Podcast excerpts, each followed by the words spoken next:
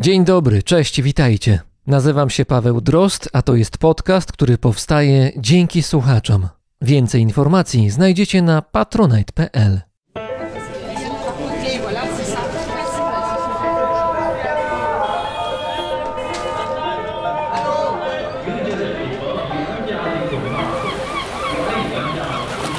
Brzmienie świata z lotu Drozda.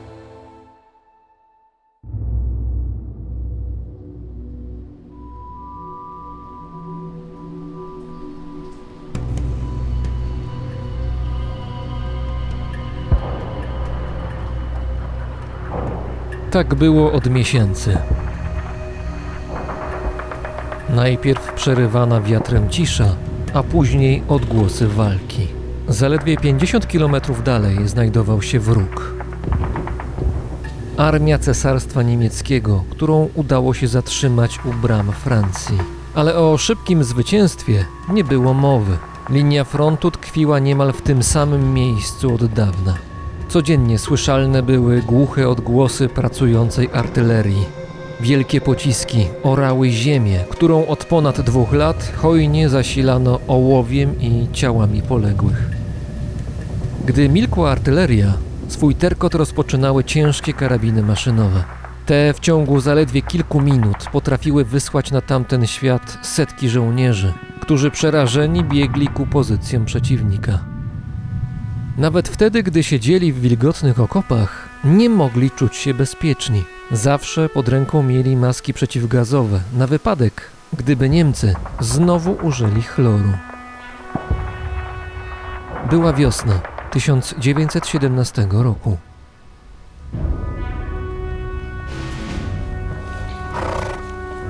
Przez pole konno jechał brytyjski oficer. Właściwie jechał przez coś, co kiedyś było lasem. Gdzie niegdzie, niczym połamane pochodnie, dopalały się kikuty drzew. Po bombardowaniach w głębokich lejach gromadziła się woda. Wszędzie błoto. A tam spoczywało kilka kolosów ze stali. Zwali je okrętami lądowymi albo czołgami. Ich pasażerowie opuścili pachnące olejem wnętrza, gdy kolosy wyzionęły ducha. Na stalowych ścianach osiadła rdza. Anglik znał ten widok doskonale, dlatego nie zatrzymywał się i jechał dalej. Tylko raz podniósł głowę, by przyjrzeć się przelatującym samolotom. Na niebie eskadra dwupłatowych myśliwców z brytyjskimi oznaczeniami leciała na spotkanie wroga. Może wśród nich będzie czerwony baron, którego obawiał się każdy aliancki pilot. Koń ze swoim pasażerem dotarł w końcu do zdziczałego sadu, który jakimś cudem zachował się na skraju pola. Gile popisywały się swoimi możliwościami, co nie uszło uwadze Anglika. Wyciągnął szkicownik, ołówek i usiadł na ziemi, opierając się o pień jabłoni. Już kwitła. Cała uwaga Anglika skupiła się na okolicznych ptakach. Jeszcze nie wiedział, że wkrótce los połączy go z krajem, gdzie potomkowie samurajów snują już marzenia o budowie nowego imperium.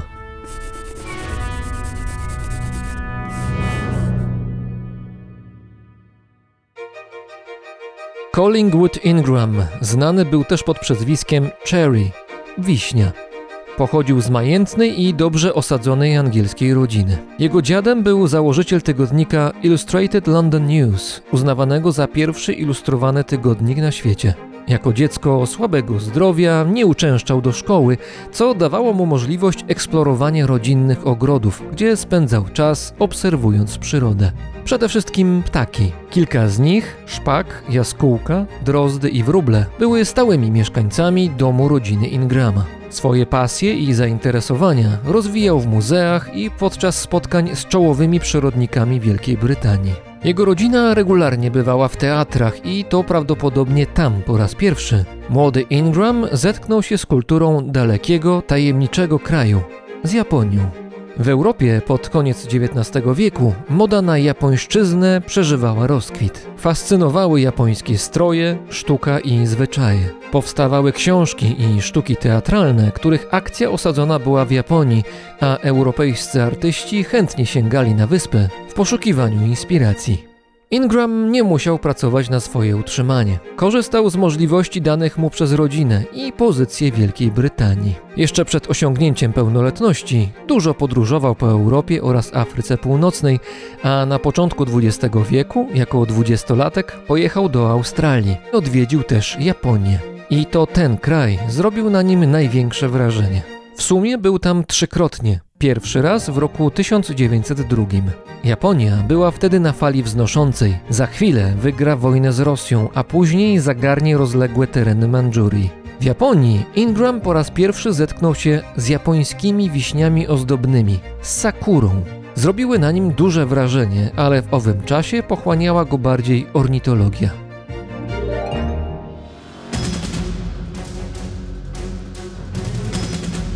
Wojaże Ingrama zostały przerwane wraz z rozpoczęciem I wojny światowej. Został żołnierzem. Najpierw służył w batalionie rowerowym, którego zadaniem była obserwacja brytyjskiego wybrzeża. Chodziło głównie o niemieckie cepeliny. W 1915 roku Niemcy kilkukrotnie wykorzystywali swoje sterowce do bombardowania Londynu, co dla Brytyjczyków było szokiem. W przypadku I wojny światowej określenie Wielka Wojna jest jak najbardziej adekwatne. Walki toczyły się w Europie, Afryce, na Bliskim Wschodzie i w Azji oraz na morzu i w powietrzu. Do broni powoływano dziesiątki milionów żołnierzy. Sama tylko Francja wystawiła do walki w sumie 8 milionów ludzi. Podczas tej wojny na dużą skalę wykorzystywano nowe rodzaje oręża: bombowce, samoloty myśliwskie, sterowce, balony, czołgi, karabiny maszynowe, gazy bojowe, okręty podwodne oraz liczne odmiany siejącej zniszczenie artylerii. Ingram mógł obserwować działanie tych broni, gdy dwa lata po rozpoczęciu wojny trafił do północnej Francji, niedaleko Ypres. Tamtejsze bitwy pochłonęły ponad milion ofiar. Ingram w randze kapitana służył w brytyjskiej bazie, która wspierała nieodległe lotnisko. Stacjonowały tam m.in. brytyjskie myśliwce Sopwith Camel. W powietrzu ścierały się najczęściej z niemieckimi samolotami Albatros. To na Albatrosach latał na początku swojej kariery Manfred von Richthofen, niemiecki as lotnictwa zwany Czerwonym Baronem, który zginie w powietrzu w ostatnim roku wojny. Ingram miał okazję zobaczyć to, co wojna robiła zarówno z ziemią, jak i z ludźmi. Wspominał ciała poległych, leżące na polach oraz tereny tak zniszczone bombardowaniami i celową wycinką drzew, że przypominały księżycowy krajobraz. Mimo tego, jako oficer, Ingram nie walczył na pierwszej linii frontu i nie ryzykował życia. We Francji wolny czas poświęcał obserwacjom przyrodniczym, głównie z zakresu ornitologii. Z tego okresu pochodzi wiele jego notatek oraz szkiców przedstawiających miejscowe ptaki. Collingwood Ingram przeżył Wielką Wojnę bez szwanku. Wrócił do ojczyzny, jednak ornitologia, w której osiągnął bardzo wiele, zaczęła go nudzić. Dlatego skupił się na nowej dziedzinie botanice. Sprzyjała temu rodzinna przeprowadzka do nowego domu z zapuszczonym ogrodem oraz łąkami. Były ornitolog mógł oddawać się tam swojej nowej pasji, aż wiosną następnego roku po raz pierwszy zobaczył w swoim ogrodzie kwitnienie dwóch ozdobnych japońskich wiśni sakura. Wcześniej nie wiedział o ich istnieniu. Z Japonii musieli sprowadzić je poprzedni właściciele domu, jeszcze w XIX wieku. Kwitnące drzewa tak zachwyciły Ingrama, że od tamtej pory poświęcił się ich badaniu, uprawie i wkrótce stał się w tej dziedzinie ekspertem na skalę światową. Jedną z dwóch odmian wiśni znalezionych w ogrodzie była odmiana wyróżniająca się podczas kwitnienia szczególnie dużymi białymi kwiatami. Otrzymała nazwę Taihaku, wielka biała. Collingwood Ingram uważał ją za szczególną, najpiękniejszą odmianę wiśni. Ku jego zdumieniu w Japonii wiśnia Taihaku w ogóle nie występowała. Wyginęła. Przekonał się o tym w 1926 roku podczas swojej trzeciej podróży do tego kraju. Wtedy zorientował się, że w Japonii króluje tylko jedna odmiana sakury Somei Yoshino. Wszystko przez politykę.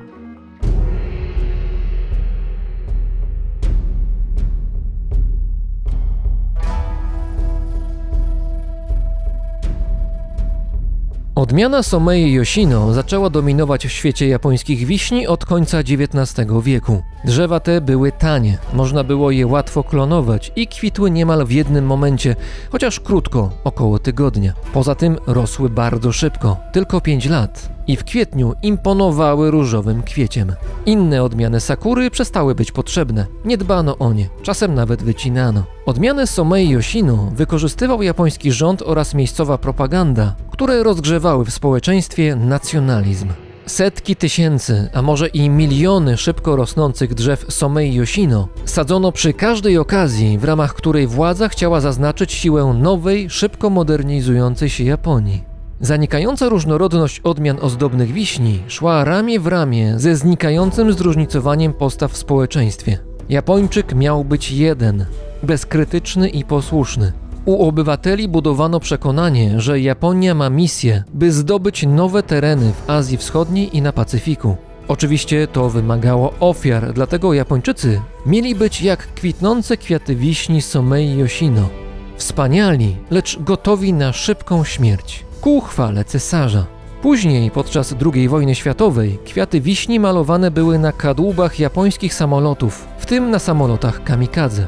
Istniał nawet plan, zaakceptowany przez rząd w Tokio, by na zdobytych w Chinach terenach zasadzić miliony japońskich wiśni.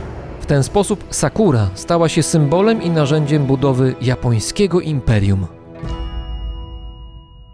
Ingram był zafascynowany przyrodą i krajobrazem Japonii, a wiśniami ozdobnymi w szczególności. Podczas pobytu w Japonii w 1926 roku dużo podróżował po kraju i spotykał się z japońskimi specjalistami z zakresu wiśni sakura. Chciał rozwinąć swoją wiedzę, podzielić się doświadczeniami oraz zdobyć nowe odmiany. Jeden z Japończyków, wielbicieli wiśni, pokazał mu stary, ponad stuletni rysunek, na którym widać było kwitnącą sakurę identyczną jak ta, którą Ingram miał w swoim ogrodzie w Anglii i którą tak bardzo cenił. Taihaku. W Japonii po tej odmianie zostały tylko wspomnienia.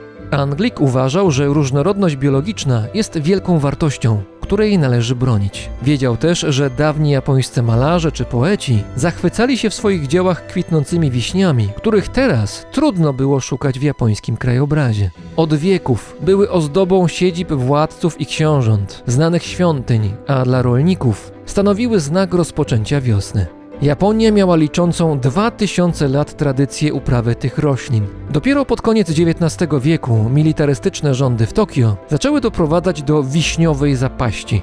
Ingram zdecydował, że swoją pracą pomoże odrodzić się japońskim wiśniom. W swoim ogrodzie rozmnażał kolejne odmiany oraz rozsyłał je po Anglii oraz za granicę, często bezpłatnie.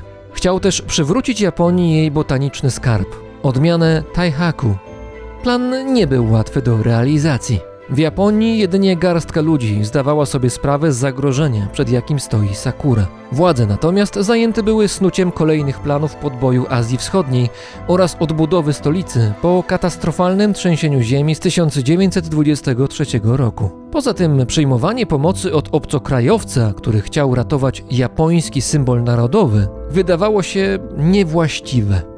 Wsparciem dla Ingrama był Japończyk, którego rodzina przez kilkaset lat była odpowiedzialna za prowadzenie ogrodu pewnej świątyni w Kyoto. Nosił tytuł Sakura Mori, strażnika wiśni. Z Anglii Ingram przesłał mu sadzonki wiśni Taihaku, ale do Japonii dotarły martwe. Mimo kolejnych prób sytuacja powtarzała się przez trzy lata. W końcu uznano, że sadzonki miały za mało wody. Jednak po zmianie warunków transportu sadzonki tym razem zgniły. Miały za dużo wilgoci. Ostatecznie Ingram oraz jego botaniczny partner w Japonii stwierdzili, że winny jest sam transport morski, dlatego kolejne sadzonki wysłano koleją transsyberyjską. Zostały umieszczone w zwykłych, przekrojonych ziemniakach, które zapewniały im składniki odżywcze oraz właściwą wilgotność. Po czterech latach prób misja zakończyła się sukcesem. Wiśnia Taihaku wróciła do ojczyzny tak, jak chciał tego Collingwood Ingram.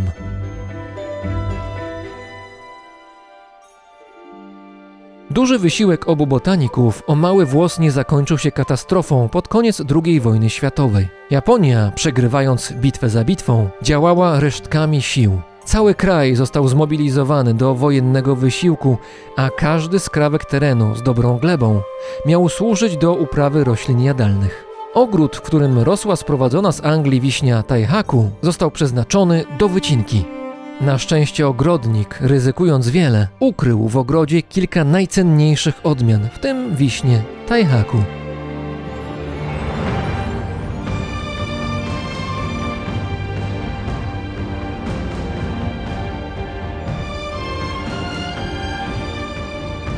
Collingwood Ingram zmarł w 1981 roku. Przeżył ponad 100 lat. Za jego sprawą wiśnie Taihaku wciąż rosną w Japonii, a historia ich powrotu ujrzała światło dzienne dzięki książce japońskiej dziennikarki Abe Naoko. W ogrodzie Ingrama wciąż kwitnie blisko 50 odmian wiśni sakura. Wiosną przez jeden dzień miejsce jest dostępne dla zwiedzających. Tymczasem w Japonii 6 września 1967 roku kwitnienie sakury było odległym wspomnieniem. Jednak tego dnia w Tokio, mimo zbliżającej się jesieni, zakwitło coś innego. Japońską premierę miał musical Skrzypek na dachu.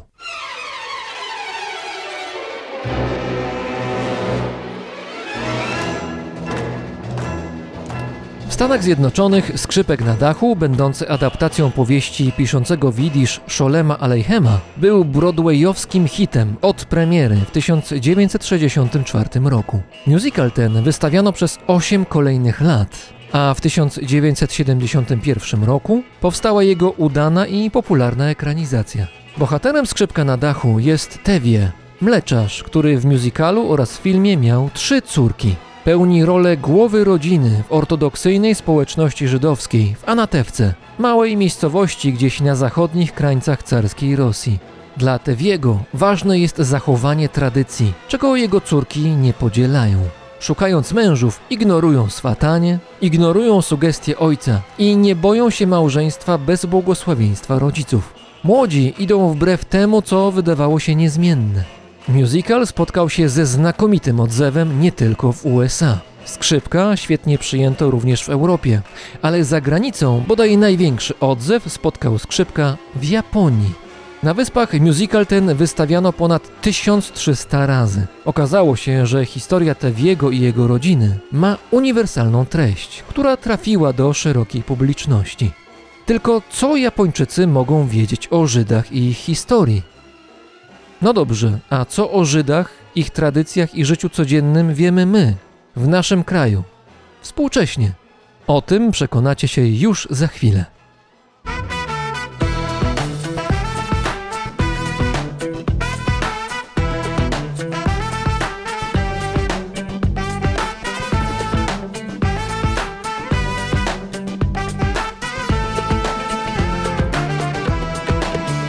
לפעמים חושב וואלכ מה אני בכלל רוצה?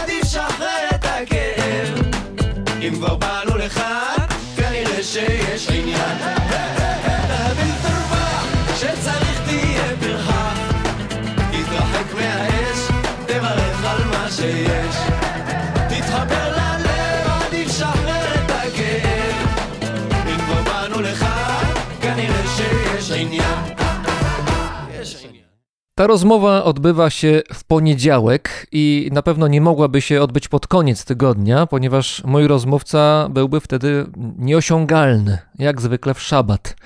Razem z nami w Stanach Zjednoczonych jest Eliahu Józef, autor kanału na YouTubie o nazwie Tajemniczy Świat Żydów.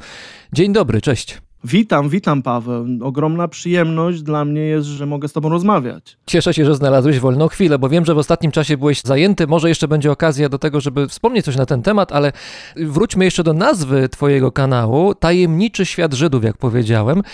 To jest nazwa przewrotna, bo z jednej strony ten świat Żydów tajemniczy jest, ale z drugiej strony starasz się pokazywać w swoim kanale, że zarówno w Twoim życiu, jak i w życiu innych Żydów tajemniczości w zasadzie nie ma. To znaczy, są jakieś określone zasady tego życia. Może nie jest łatwo w tym wszystkim się jakoś zorientować człowiekowi z zewnątrz, ale no Ty wiesz, jak to wszystko działa, więc może spróbujmy trochę tych zawiłości odszyfrować i jakoś się nad nimi pochylić. Będziemy rozmawiać o życiowej praktyce Żyda ortodoksyjnego, przy czym trzeba zrobić zastrzeżenie. Chodzi o praktykę życiową Hasydów, ponieważ do tej grupy religijnej należysz.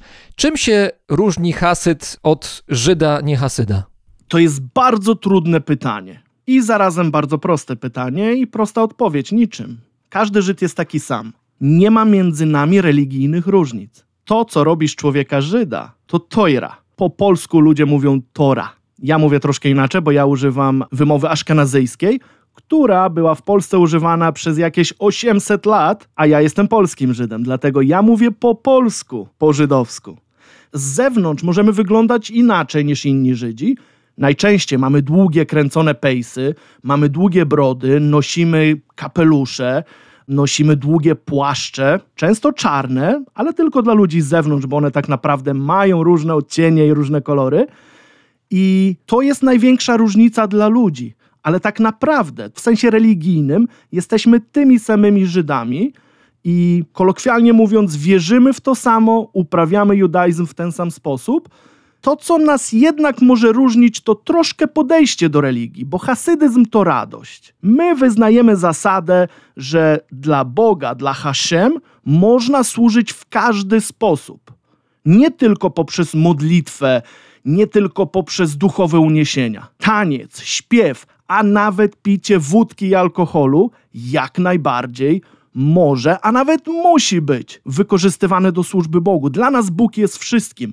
My naprawdę nie praktykujemy dużo postów, a jakiejś ascezy i tego typu rzeczy. My naprawdę się bawimy swoją religią. My naprawdę bawimy się tym, że jesteśmy Żydami i tym, że możemy służyć Haszem, że możemy oddać naszą radość Bogu. I jeden z wielkich rabinów powiedział kiedyś, że jeśli ty, będąc Hasydem albo w ogóle ortodoksyjnym Żydem, nie czujesz się swobodnie, czujesz, że coś cię ogranicza, że czegoś ci nie wolno i nie czujesz radości, to znaczy, że robisz coś nie tak. Więc no, ta różnica jest i jej nie ma. Tak to wygląda. Tylko teraz tak, z tego co wiem, Hasydów na świecie pod tym hasłem kryje się jakieś 250 tysięcy ludzi. Największa, zdecydowanie największa grupa Hasydów, czyli jakieś 200 tysięcy mniej więcej, mieszka tam, gdzie ty, czyli w Stanach Zjednoczonych. I ta grupa też nie jest jednorodna, to znaczy ona też jest jakoś złożona wewnętrznie. Mówisz, że wszyscy Żydzi są Żydami, Hasyd od Żyda, nie Hasyda właściwie się niczym nie różni, ale się różni. Trochę pływamy tutaj w tych kwestiach, no ale to może skupmy się węziej. Są różni Hasydzi, prawda? Różne są grupy i też różne ubiory stoją za tymi Hasydami i różne tradycje. Jak to wygląda? Do jakiej grupy na przykład ty należysz i czym ona się charakteryzuje? Jakby, jakby można było ją rozróżnić w grupie Hasydów jako takich? Hasydyzm nie jest jednorodny i nie ma czegoś takiego, nie ma takiego pojęcia uniwersalny hasyd. Hasydzi są różni, są nas naprawdę różne grupy. Przed wojną było ich dużo więcej. Bym powiedział może z 10 razy więcej niż mamy dzisiaj grup hasyckich. Te grupy nazywają się dynastie hasyckie i te dynastie były zakładane przez jakichś wielkich rabinów. Na przykład gdzieś tam w Polsce był wielki rabin w jakiejś miejscowości, ludzie zaczęli skupiać się wkoło niego, bo uwielbiali jego nauki, bo tego rabina nauki trafiały do tych ludzi i tak powstawała grupa, grupa takich wielbicieli tego rabina. I po pewnym czasie tworzyła się z tego dynastia. I tak jest dzisiaj. Większość to są dynastie, które powstały przed wojną i są to bardzo stare dynastie, bo niektóre mają 150 lat, niektóre nawet 200 lat. Te dynastie to skupisko ludzi wkoło cadyka, wkoło rabina, który jest takim centrum dynastii. Teraz można by zapytać, po co w ogóle ten rabin? Ten rabin jest naszym swego rodzaju tylko, bo to nie jest dosłowne znaczenie, łącznikiem nas z Bogiem. On swoimi naukami tłumaczy nam Hashem. Te grupy różnią się wieloma rzeczami. Możemy różnić się ubiorem, możemy różnić się tradycjami, możemy różnić się tym, co na przykład tradycyjnie jemy w szabes, czy możemy różnić się pewnymi tradycyjnymi zachowaniami. Bo te grupy powstawały w różnych miejscach, w różnych um, lokalizacjach geograficznych. Jeżeli byś się spotkał z przedstawicielem innej grupy hasyckiej, to czy wy mówilibyście do siebie tym samym językiem, jeżeli chodzi o kwestie religijne, czy jednak tutaj jakieś różnice by się pojawiły? No bo rozumiem, że do innego krawca chodzicie, to znaczy ubieracie się inaczej, ale czy poza tym jakieś różnice są? Nie ma religijnie żadnych różnic i dla nas to bardzo często nie ma w ogóle znaczenia, kto z jakiej dynastii jest. To jest, wiesz, na zasadzie takiej, że ktoś jest z Warszawy, ktoś jest z Łodzi, ktoś jest z Białego Stoku. No ale wiesz, czasami ktoś jest, nie wiem, z Katowic, ktoś jest tam, nie wiem, z jakiegoś innego miasta, ktoś z Radomia, ktoś z Warszawy i wiesz, animozy się pojawiają, ktoś kogoś nie lubi, bo A, tamci są stali. No właśnie, to jak to jest? Takie animozje są, oczywiście, tylko tu jest śmieszna sprawa, bo te animozje zazwyczaj mają około 100 albo 150 lat. I już nikt nie pamięta, o tam- co chodziło. I nikt nie pamięta o co chodzi. Tam nasz rabin 150 lat temu powiedział to i to, że twój rabin nie miał racji w jakimś omówieniu prawa żydowskiego na przykład. No i od 100 lat osoby z tych dynastii między sobą nie będą zawierały związków małżeńskich. Ale czy mezaliansy się czasami zdarzają? To znaczy, mimo tego, że raczej te grupy się nie lubią, dane dwie, to czy bywają takie związki, które są ponad podziałami? No słuchaj, na tym polega smak życia. Oczywiście, że się zdarzają. I to jest fantastyczne.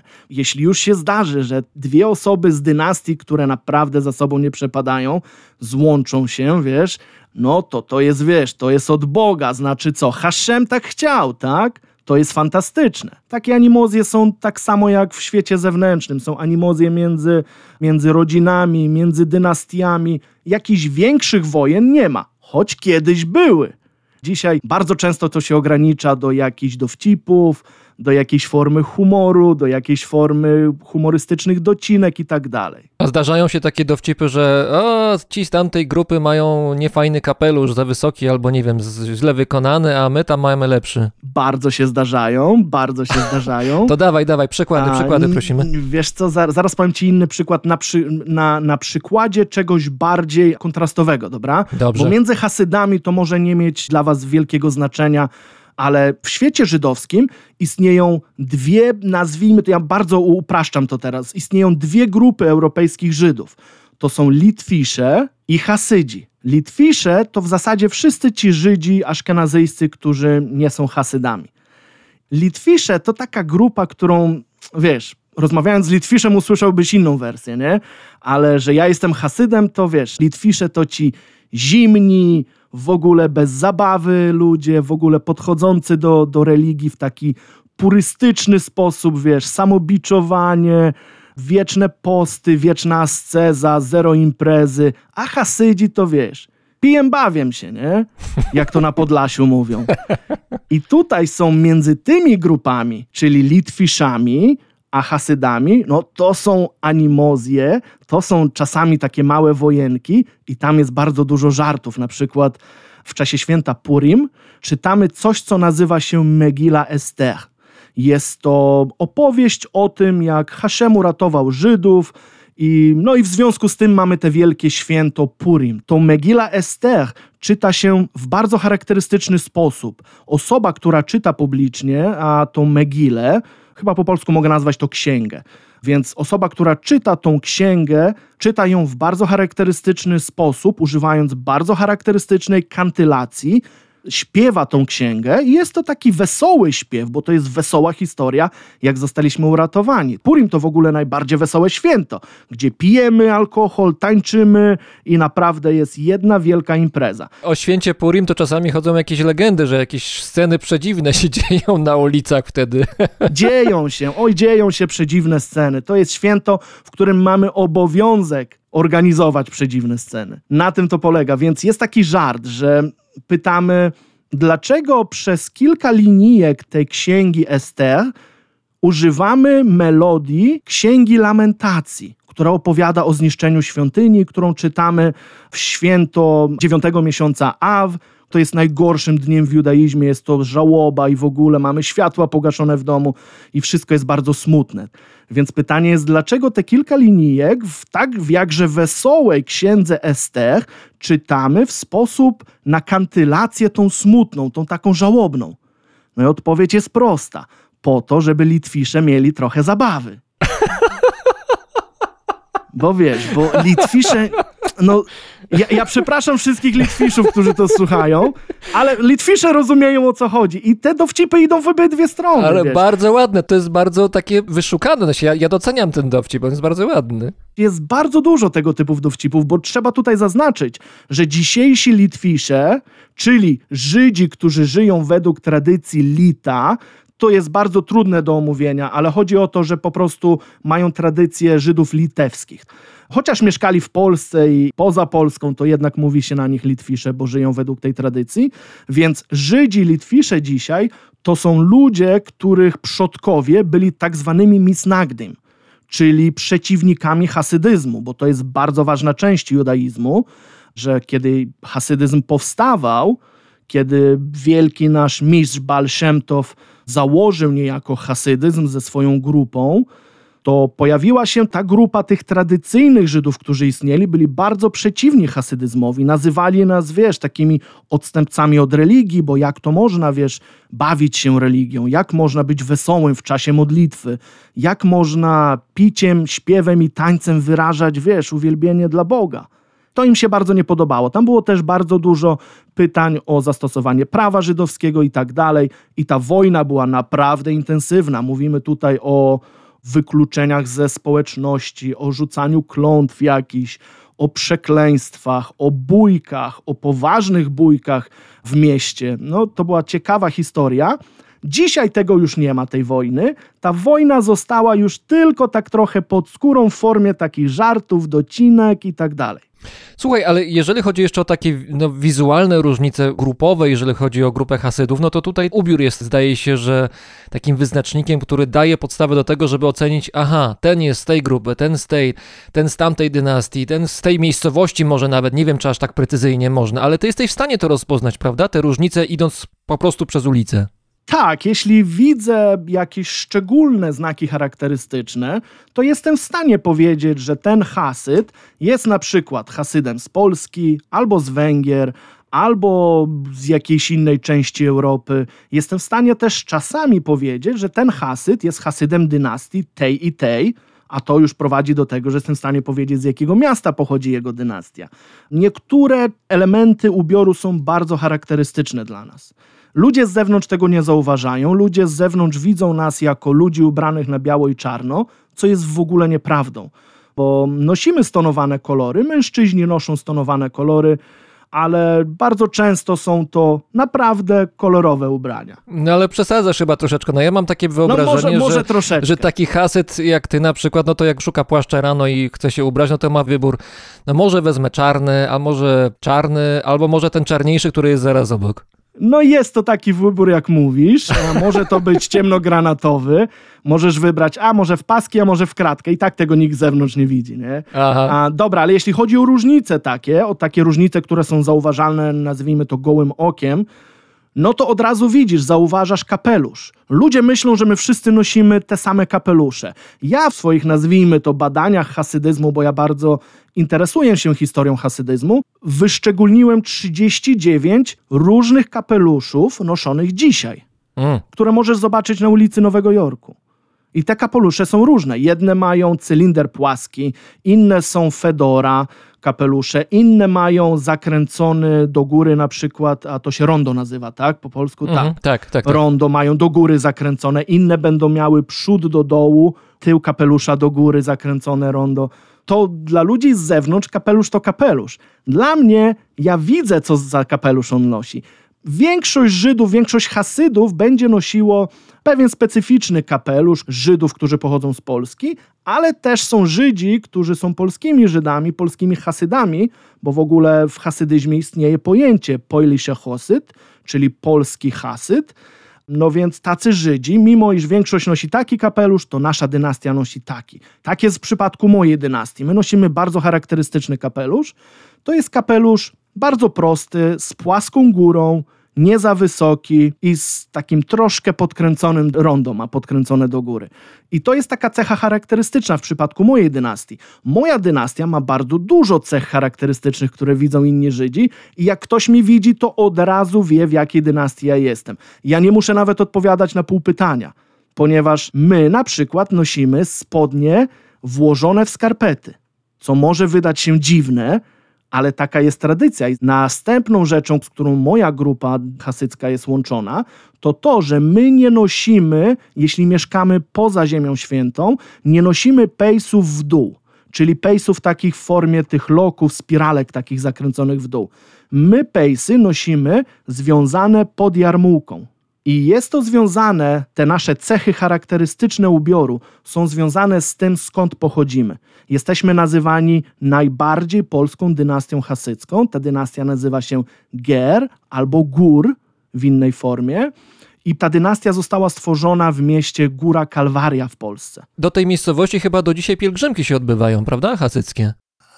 Pielgrzymka to może nie jest dobre słowo, ale rzeczywiście przyjeżdżają tam Hasydzi, żeby odwiedzić groby naszych cadyków. W górze Kalwarii pochowany jest największy rabin naszej dynastii, Sfas Emeis, oraz założyciel naszej dynastii, więc siłą rzeczy jeździmy tam, żeby odwiedzić te groby czasami. I teraz, dlaczego my mamy taki charakterystyczny ubiór? Inni Hasydzi tak nie noszą pejsów jak my. Inni Hasydzi nie wkładają spodni w skarpety, Inni Hasydzi na przykład noszą spodnie bryczesy i mają długie skarpety. My mamy takie półdługie i wkładamy w nie spodnie, więc wygląda to trochę śmiesznie. Dynastia Ger rozwijała się w okolicach Warszawy. To jest Polska kongresowa z historii, jak wiemy, czyli Polska, która była pod władaniem Rosjan. I w pewnym momencie, w połowie XIX wieku, car rosyjski zażyczył sobie, żeby Żydzi wyglądali, ubierali się tak samo jak każda inna osoba w zaborze rosyjskim. Oczywiście nasz rabin nie chciał się na to zgodzić. Powiedział, że nie ma takiej możliwości, żebyśmy zgolili brody i obcięli pejsy. I poszedł na pewne ustępstwa.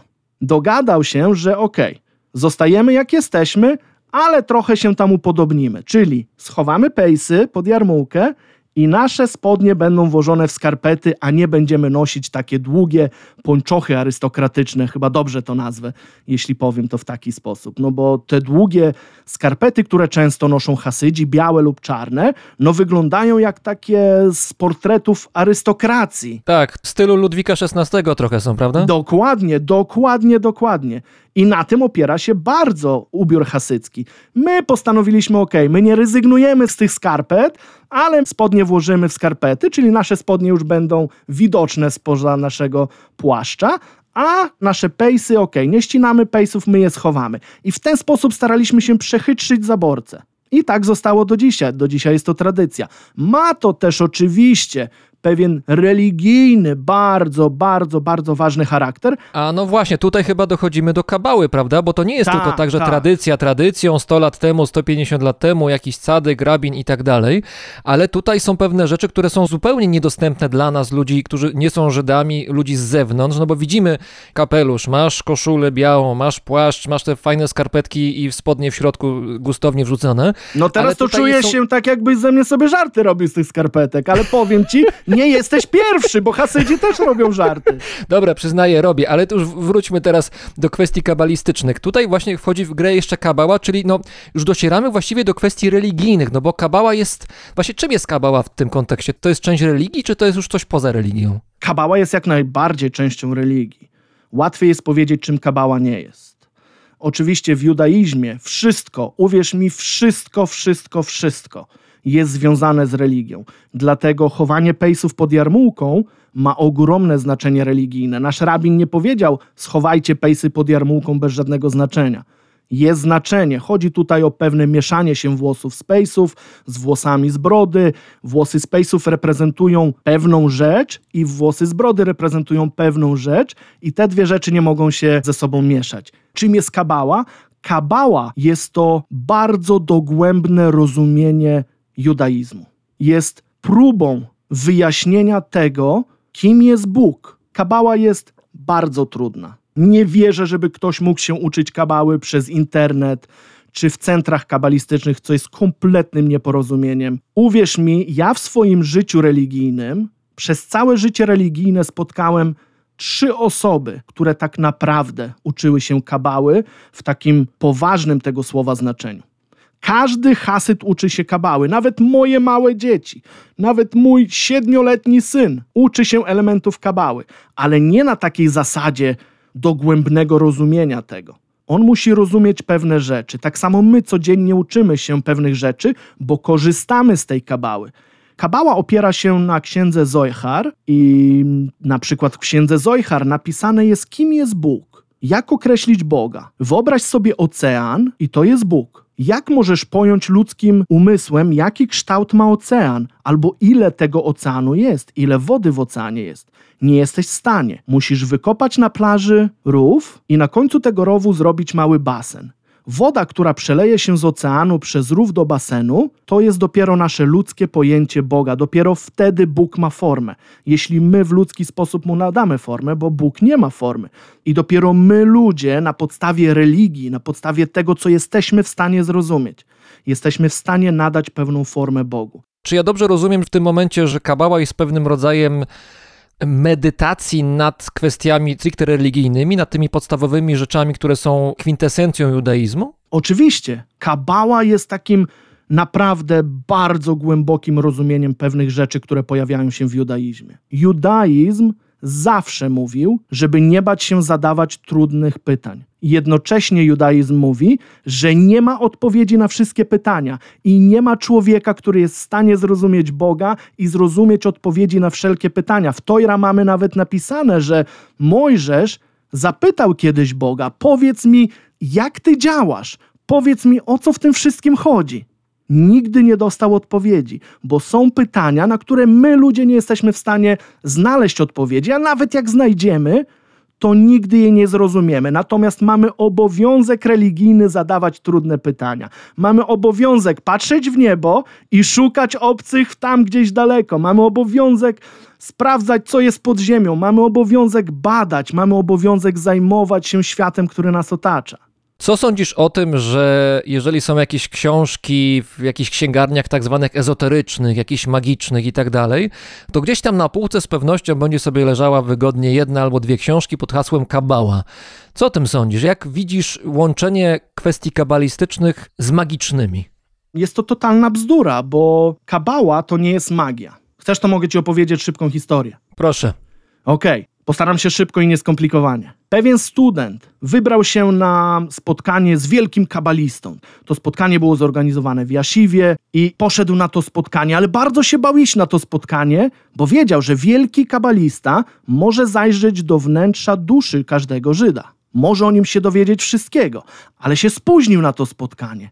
Wszedł na salę, kabalista spojrzał na niego, machnął do niego ręką, on podszedł do niego, Kabalista spojrzał na niego, wyciągnął jabłko i wysunął to jabłko w stronę tego studenta, który się spóźnił.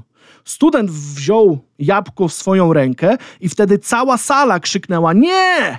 Student nie wiedział o co chodzi. Kabalista pokręcił głową, wyciągnął jabłko jeszcze raz do tego studenta. Student znowu chciał wziąć to jabłko. Znowu cała sala uczniów Jasiwy krzyczy: Nie! Chłopak był naprawdę zagubiony, nie wiedział co robić.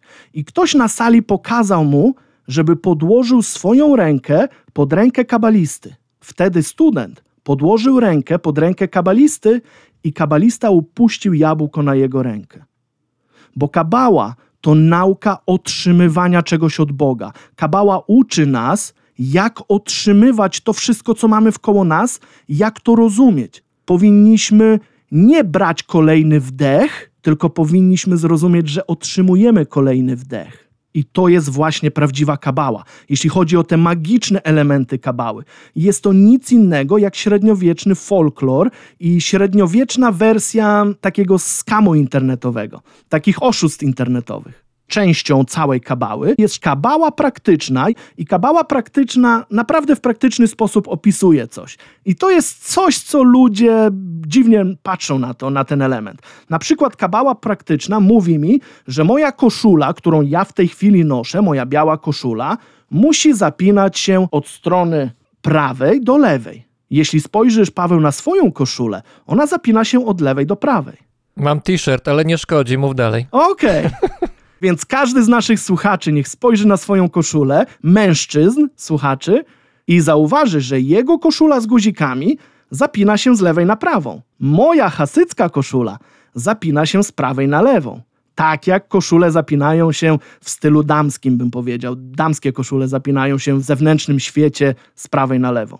I kabała praktyczna mówi mi, że moja koszula musi się w ten sposób właśnie zapinać z prawej na lewą, bo pewne elementy, które Bóg zsyła na ziemię, muszą być ważniejsze od innych elementów. Czyli miłosierdzie w tym wypadku musi iść ponad sąd, czyli nie mam prawa kogoś osądzać w nieuczciwy sposób, muszę zawsze patrzeć pozytywnie na każdą sprawę.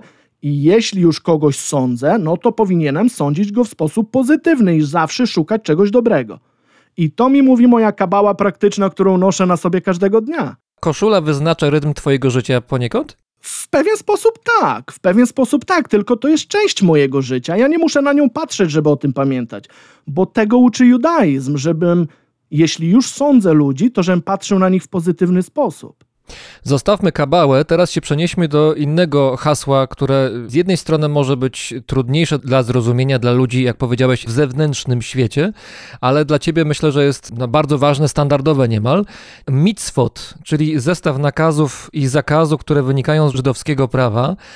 To prawo z kolei wynika z Tory, czyli dla chrześcijan Tora to będzie pierwsze pięć ksiąg Starego Testamentu. I to jest całkiem spora grupa tych nakazów i zakazów, bo ile jest? 613, prawda? Zdaje się. Mnie interesuje, czy to jest łatwo zapamiętać, a jeżeli tak, to czy są jakieś egzaminy, które oceniają, czy ktoś na pewno już posiadł znajomość tych 613 zakazów i nakazów? No i widzisz, Paweł, i dlatego istnieje mój kanał, żebyście nie popadali właśnie w takie pomieszanie informacji. Więc zacznijmy od tego, że mamy oczywiście, tak jak powiedziałeś, 613 mycwois. I czym są te mycwy? Ludziom wydaje się, że mycwy to są przykazania. Jest to bardzo błędne określenie. Przykazań mamy 10. Natomiast 613 mycw jest to 613 kierunkowskazów, które prowadzą nas do Boga, które prowadzą nas, Żydów, do Hashem bo tu ważna informacja. Te 613 mycw, one dotyczą tylko Żydów, tak samo jak całe prawo żydowskie dotyczy tylko i wyłącznie Żydów. Tych wszystkich 613 mycw nie trzeba znać na pamięć. Tak naprawdę nie ma nawet jakiejś kolejności, oprócz tej kolejności, w jakiej one występują w Tojra, czyli w tych pierwszych pięciu księgach, jak to nazwałeś i tojra. Składa się z dwóch części: z tojry mówionej i z tojry pisanej. Tojra pisana to jest ten właśnie pięcioksiąg zapisany i tojra mówiona, czyli prawo żydowskie i nasze tradycje. To jest bardzo ważna informacja, bo ludzie widzą bardzo często tojra jako tylko jeden element, jako tylko właśnie tą część pisaną. Teraz 613 mycw, które dostaliśmy w tojra, jest to 613 wskaźników, które prowadzą nas do Boga. W Tojra Hashem dał nam instrukcję. Jest to instrukcja życia. Tojra znaczy instrukcja. I te 613 mycw to są punkty instrukcji życia. Nie ma ani jednej osoby na świecie, która jest w stanie wykonać wszystkie mycwy. Więc ile ich wykonasz, to jest twoje życie.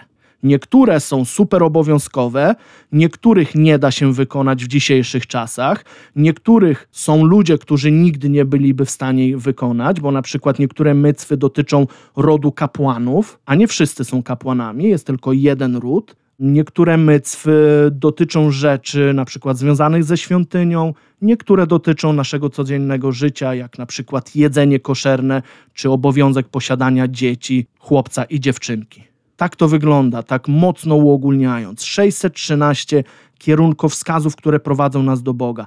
I jest grupa, którą musimy trzymać ściśle, a jest grupa, która po prostu nie da się ich wypełnić. I nie da ich się wypełnić z wielu powodów. Zdaje się, że szabat tutaj należy do tego zestawu nakazów i zakazów. Czas odpoczynku, czas podczas którego nie wolno pracować i myślę, że większość z naszych słuchaczy, no na pewno część, wyobraża sobie, że wie, co to jest szabat, czyli że to jest ten czas sobotniego odpoczynku. Sobota jest świętym dniem, ale przecież jest tak, że szabat zaczyna się już w piątek i kończy się nie na koniec soboty, tylko gdzieś pod koniec soboty, kiedy jest zachód słońca. To trochę tak to wygląda. Doskonale to, Paweł, rozumiesz z zewnętrznego świata punktu widzenia. Powiedziałeś tak, jak ty to widzisz. I nie ma w tym nic złego, Paweł. Szabes, i Paweł, będę cię mocno namawiał, żebyś mówił szabes, Dobrze, a nie szabat. dobrze. Dwie formy są poprawne, obydwie są poprawne, jednak szabes to jest sposób, w jaki mówią aszkenazyjscy Żydzi, czyli Żydzi na przykład z Polski. Szabes. No dobrze, a jak mówią ci z Litwy? Może ci z Litwy mówią szabat i dlatego mi namawiasz? Nie, nie, nie. Szabat to jest wymowa Żydów sefardyjskich, czyli tych zupełnie niezwiązanych z Polską. No tak. To jest wymowa, którą używa dzisiaj państwo Izrael. Jest to wymowa modern, nowoczesna też, no ale w tradycji sefardyjskiej mówi się szabat. W tradycji polskiej mówi się szabes. I Żydzi, ci Litwisze i Hasydzi w zasadzie będą mówili tak samo z małymi różnicami, z małymi różnicami tu i tam. W wymowach pewnych samogłosek przede wszystkim. Oj, szabes, oj, szabes. Paweł, nie wiem, bo mógłbym spędzić pół dnia opowiadając ci o szabes. I wiesz co? Mhm. I nie wiadomo, ile bym tobie opowiedział o Szabes. Powiedział to wielki rabin, powiedział to um, rabin, który urodził się na Podlasiu, Eliahu Lopian. Powiedział, że jeśli komuś opowiadasz o Szabes, to jest tak, jakbyś opowiadał komuś o dobrym winie. Możesz opisać kolor, możesz opisać smak, możesz opisać wrażenia wizualne, ale jak to wino smakuje, dowiesz się tylko, jeśli spróbujesz tego wina. Więc tak samo jest Szabes. Szabes to najważniejsze święto żydowskie, ale to bez dwóch zdań najważniejsze. Wyobraźcie sobie wasze grudniowe święta, które my Żydzi mamy co piątek. W każdy czwartek zaczyna się sprzątanie, gotowanie, gotowanie bardzo tradycyjnych potraw, pieczenie bardzo tradycyjnych rzeczy. Cały dom pachnie, bo w piątek o zachodzie słońca zaczyna się szabes. I tutaj pierwsza rzecz, Paweł. Piątek, zachód słońca to w kalendarzu żydowskim już sobota, A, ponieważ my żyjemy według innego kalendarza. okej. U nas data nie zmienia się o godzinie 12 w nocy, tylko zmienia się w momencie zachodu słońca.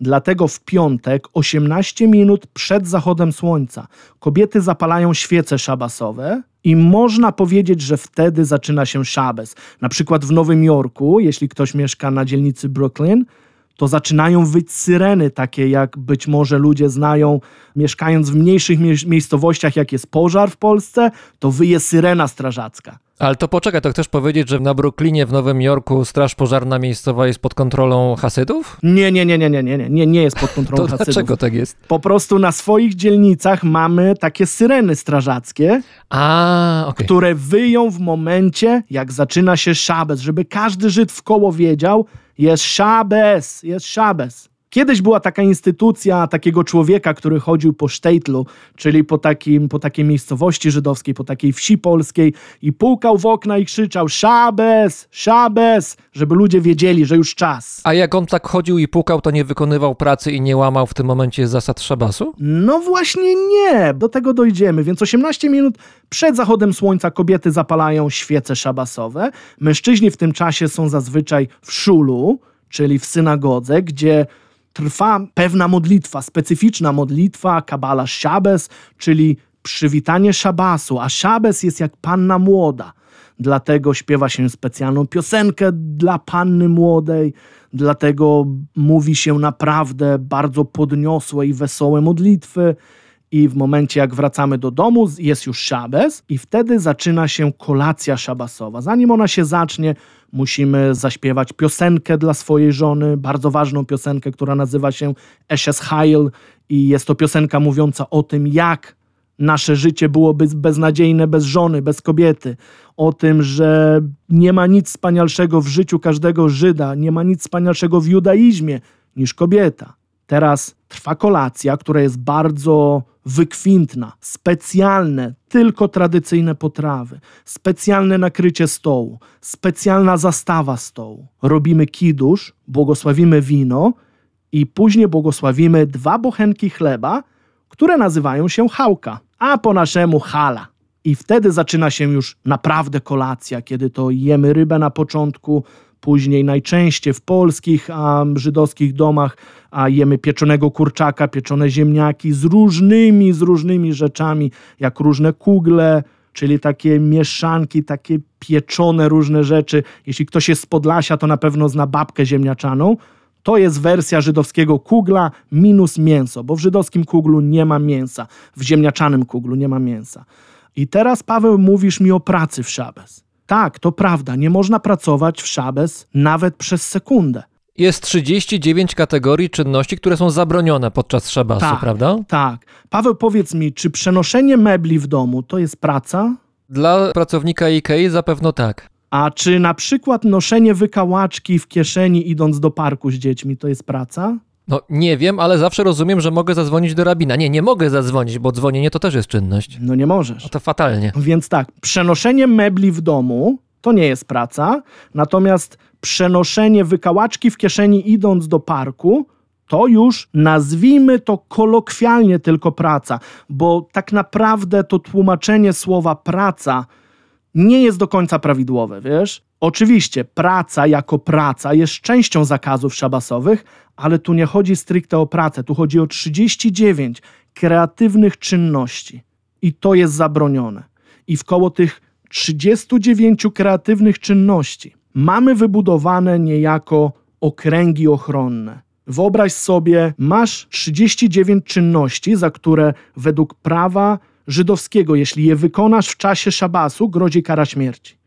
I później rabini na przestrzeni wieków obudowali te najważniejsze prawa okręgami ochronnymi. I te poziomy ochrony to są właśnie te setki, tysiące niekończące się zasady szabasowe. One są po to stworzone, żebyśmy nigdy nawet się nie zbliżyli do złamania jednego z tych 39 zakazów. One są po to, żebyśmy nigdy nie złamali tego, czego naprawdę nie można robić w szabes. Oczywiście w Tojra nigdzie nie jest napisane, że nie wolno jeździć samochodem, ale jeżdżąc samochodem zbliżam się niebezpiecznie do złamania jednego z tych 39 zakazów. Dlatego jazda samochodem w szabes jest kategorycznie zabroniona. Powiedz mi, czy jest y, prawdą taka, nie wiem, czy to jest miejska legenda, czy to jest prawda, ale myślę, że część z naszych słuchaczy słyszała taką historię. Już wiem, o czym Chodzi będziesz o- mówił. Pozwolę sobie zgadnąć. O wodę. Chodzi o windę. O, winda, winda, okej. Myślałem, że chodzi o to, że Żydzi kiedyś w dawnych czasach w Polsce siadali na wiadrze wody i wtedy mogli podróżować w szabes. To jest nieprawda.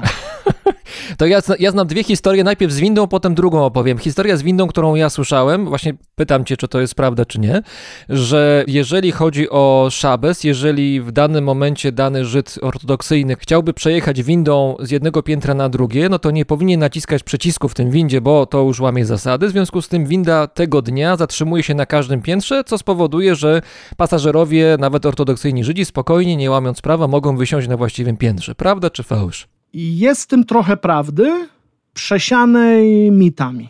Coś takiego jak szabasowa winda naprawdę istnieje. Jak najbardziej istnieje. Z tym, że jeśli jesteś młodym Żydem, który nie ma problemów z chodzeniem po schodach i nie masz problemów, żeby się dostać na wysokie piętro, nie używając windy, to masz zabronione używać tej windy. Ale w Nowym Jorku zdaje się są spore bloki wieżowce, które mają sporo pięter, to może być wyzwanie.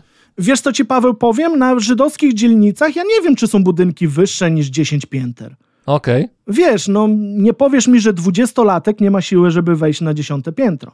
No dziesiąte to nie jest wyzwanie, ale 21, No 37. właśnie. Okej, nawet 21. Natomiast ta szabasowa winda tak naprawdę jest dozwolona tylko i wyłącznie dla starszych ludzi, dla tych ludzi, którzy nie dają rady wejść po schodach. Ci mogą używać tej szabasowej windy i rzeczywiście są budynki, szczególnie w dzielnicach a, żydowskich, które mają szabasową windę. Ona jest po prostu w piątek przed zachodem słońca ktoś włącza guzik i ta winda jeździ od góry do dołu, zatrzymując się na każdym piętrze. I nikt nie musi nic naciskać, drzwi się otwierają automatycznie i ona sobie jeździ w górę i w dół, w górę i w dół. Natomiast nikt, kto jest w stanie wejść po schodach, nie powinien używać tej windy. Ta winda jest dla ludzi, którzy jej potrzebują. Tak mówi zasada. Jest to, wiesz, jest to taki element dozwolony przez rabinów. No dobrze, to teraz druga historia, którą słyszałem. To historia starsza, zdaje się, że z przełomu XIX i XX wieku. Historia mówi tak, że była sobie grupa ortodoksyjnych Żydów, która podróżowała bodaj przez Atlantyk. Nie wiem, czy z Europy do Stanów, czy ze Stanów do Europy, no w każdym razie podróżowali. No i akurat tak się zdarzyło, że jest szabas. Zdaje się, że podczas szabasu podróżować nie wolno. W związku z tym za symboliczną złotówkę, czy symbolicznego centa od kapitana owego statku ta grupa Żydów kupiła statek, co spowodowało, że i tutaj nie wiem, czy coś nie przekręcę w tej historii, że ten statek się stał jakoś ich domem, w związku z tym nie była to podróż i po szabasie nastąpiło odsprzedanie za tę symboliczną złotówkę lub centa kapitanowi z powrotem statku i wszyscy byli zadowoleni, zgodnie z prawem się wszystko odbyło. Prawda czy fałsz? I ponownie, trochę prawdy, trochę fałszu, bo po prostu ludzie z zewnątrz widzą coś, nie do końca wiedzą o co chodzi, nie do końca znają odpowiedź na pytanie, co ci Żydzi tam robią, co oni tam knują, Coś kombinują na pewno. coś kombinują, nie? Jest jakiś machlojkes, nie? To w ogóle słowo z jidysz, słowo z języka hebrajskiego. Machlojkes. Coś ci Żydzi robią i po prostu na swój logiczny sposób starają się sobie wytłumaczyć, co się stało. Tak samo powstał mit z dziurą w prześcieradle, co jest mitem znanym chyba na całym świecie. I dla jasności, nie. W żydowskiej sypialni nie ma prześcieradeł z dziurą. Żydzi mogą podróżować statkiem w szabes. Są pewne zasady, które trzeba zachować. Trzeba wejść na ten statek trzy dni przed szabes, minimum dwa dni według niektórych opinii, i to by było takie totalne minimum. Więc trzy dni przed szabasem trzeba wejść na ten statek, i ten statek nie może być własnością Żydów. Wtedy można sobie nim płynąć w szabes. Nie ma najmniejszego problemu. Nie trzeba kombinować, że kupujesz, że coś tam i coś tam. Inna wersja tego mitu mówi, że Żydzi, tak jak wspomniałem wcześniej, jeśli chcieli podróżować w Szabes, to siadali na wiadro z wodą, bo przecież po wodzie mogą podróżować w Szabes. I ten mit jest bardzo częsty. Ja go słyszę bardzo często w Polsce o, o, od Polaków. To ja tego nie znałem jeszcze. To nowy mit właśnie poznałem. Tak, jeszcze słyszałem w nowszej wersji, że butelkę z wodą kładą sobie pod siedzenie, bo przecież po wodzie mogą podróżować, na przykład jadąc samochodem, no, samochodem może nie, może pociągiem, samochodem, nieważne. Jakoś ta woda się pojawia, że woda ma ułatwić nam podróż Szabes. Natomiast jest prawdą, że nie wolno podróżować w Szabes. Nie tyle nie wolno, bo tak jak mówię, po wodzie wolno. Chodzi o pewne zasady. O i tutaj też pojawia się jeszcze jeden a mit bardzo często, że mamy jakiś limit kroków, które możemy zrobić w Szabes. Jest to też totalna bzdura, ale to wszystko ma logiczne wyjaśnienie, dlaczego ludzie tak myślą. Chodzi tu o tachum, czyli odległość, jaką Żyd może pokonać od miejsca zamieszkania, a w zasadzie od ostatniego domu w mieście do miejsca, gdzie nie ma żadnego domu. I jest to 2000 amois. Amo, ama to taka bardzo starożytna jednostka, którą Żydzi używali. I bardzo często ama określa się jako jeden krok. Więc logicznie ludzie mówią, że możemy zrobić tylko 2000 kroków w ciągu szabasu. Nie, możemy zrobić tyle kroków, ile chcemy, natomiast nie możemy oddalić się od ostatniego domu w mieście dalej niż 2000 amois. Powiedz jeszcze w takim razie, jak duża jest to jednostka w stosunku do metra na przykład. Mm, ja bym powiedział, że to około kilometra. O, to można kawał zajść. Tak. No dobrze, to mam jeszcze jedną zagadkę i pytanie. Pytanie, czy to mit, czy prawda. Mhm. Palenie papierosów w szabes. Czy prawdą jest, że nie można podczas szabasu zrobić iskry, która by spowodowała, że papieros mi się zapali, jeżeli akurat palę papierosy? I to jest pierwsze pytanie. A drugie, jeżeli już mogę, załóżmy, i palę tego papierosa, to potem, ja nie jestem specjalistą, bo nie jestem palaczem, ale zdaje się, że każdy papieros ma czy większość z nich ma napisy producenckie. W związku z tym, jak spalam papierosa do filtra, to spalam również ten napis przy okazji, a to się podobno nie zgadza z prawem, które mówi, że nie wolno zamazywać napisów podczas szabas. Prawda czy fałsz? Mm, Jak najbardziej prawda. Nie można palić papierosów szabes, ponieważ jedną z tych 39 tych najważniejszych czynności, których nie można wykonywać, jest gaszenie ognia. A skoro gaszenie ognia, to także zapalanie ognia. Każde pociągnięcie papierosa to jest powodowanie, że on się pali. Więc nie ma w ogóle żadnej możliwości, żeby religijny Żyd palił papierosa w szabes. Jeśli chodzi o napisy, to też masz rację, ale w judaizmie jest zasada, że jeśli jest coś zakazane, to reszta nas nie interesuje. Więc to jest bez różnicy, czy te napisy są na tym papierosie, czy nie, bo nie możesz go palić. I rzeczywiście w szabes nie można nie tyle zamazywać, znaczy no zamazywać też, nie można, hmm, jakby to nazwać, nie można wycierać napisu, nie można likwidować napisu, nie można mm, wycierać liter. Czyli palacze podczas szabasu raczej się męczą. Jak najbardziej. Dlatego ja bardzo dawno temu, jakieś 15 lat temu, rzuciłem palenie. Przez religię? Po prostu dlatego, że tak kochałem palić, tak uwielbiałem papierosy, a 25 godzin bez papierosa to była bardziej niż tortura, niż, niż wiesz, niż coś innego. Więc nie widziałem najmniejszego sensu, żeby się torturować dalej. I zazwyczaj tak jest. No, ja znam dużo ludzi, którzy popalają, ale takich mocnych palaczy w judaizmie, w środowiskach religijnych nie ma, bo każdy boi się tego głodu chyba nikotynowego, wiesz? Bo rzeczywiście nie wolno palić w szabes. Natomiast w święta, które nie są szabasem, a w które też nie wolno nam, w cudzysłowie mówię, pracować, wtedy papierosa w pewien sposób można palić. To już wiemy, że wśród ortodoksyjnych Żydów, wśród Hasydów raczej palaczy wielu nie znajdziemy i nie znajdziemy też wielu, a może w ogóle ludzi wytatuowanych. Niedawno w odcinku Brzmienia Świata o tatuażu rozmawiałem. Wiadomo, że to widać w Polsce, w Europie, myślę, że w wielu krajach, pewnie w Stanach tak samo zauważyłeś, że tatuaż jako rodzaj może też mody rozwinął skrzydła i ludzi wytatuowanych bardziej czy mniej na ulicach widać więcej, natomiast hasyd z tatuażem to jest widok raczej mało prawdopodobny. Mało prawdopodobny, choć nie niemożliwy. Zakaz posiadania tatuaży jest zakazem prostostojra, deoraisa. Jest to taki zakaz, nazwijmy go z najwyższej półki. Taki zakaz, z którym nie, nie ma nawet dyskusji. Poza tym, tatuaż w środowiskach żydowskich nabrał pewnej takiej mocy emocjonalnej, związanej z Holokaustem, Oczywiście. związanej z tym, że Żydzi zaczęli uważać tatuaże jak coś bardzo nieżydowskiego. Więc jeśli ktoś odchodzi od religii ze społeczności żydowskiej, Hazweszulem, to taką ostatnią rzeczą, którą zrobi po spróbowaniu wszystkich narkotyków, a po malowaniu włosów na zielono, dopiero wtedy zrobi sobie tatuaż. Dopiero wtedy zrobi sobie tatuaż, bo nie ma bardziej nieżydowskiej rzeczy niż zrobienie tatuażu. No dobrze, a jak taki człowiek uzna, że jednak popełnił błąd i chce wrócić do społeczności hasyckiej, to będzie mógł? Nie ma najmniejszego problemu. Jest mit, i wiem, że w Polsce też ten mit panuje, a w Stanach Zjednoczonych jest to bardzo popularny mit, który mówi, że ludzie, że Żydzi z tatuażem nie mogą być pochowani na żydowskim cmentarzu. Jest to mit, totalny mit. Nie. To, czy masz tatuaż, czy nie masz, to jest tylko i wyłącznie Twoja sprawa. Judaizm nie ingeruje w życie prywatne ludzi. Jest to zakazane prawem żydowskim, żeby interesować się życiem prywatnym kogokolwiek.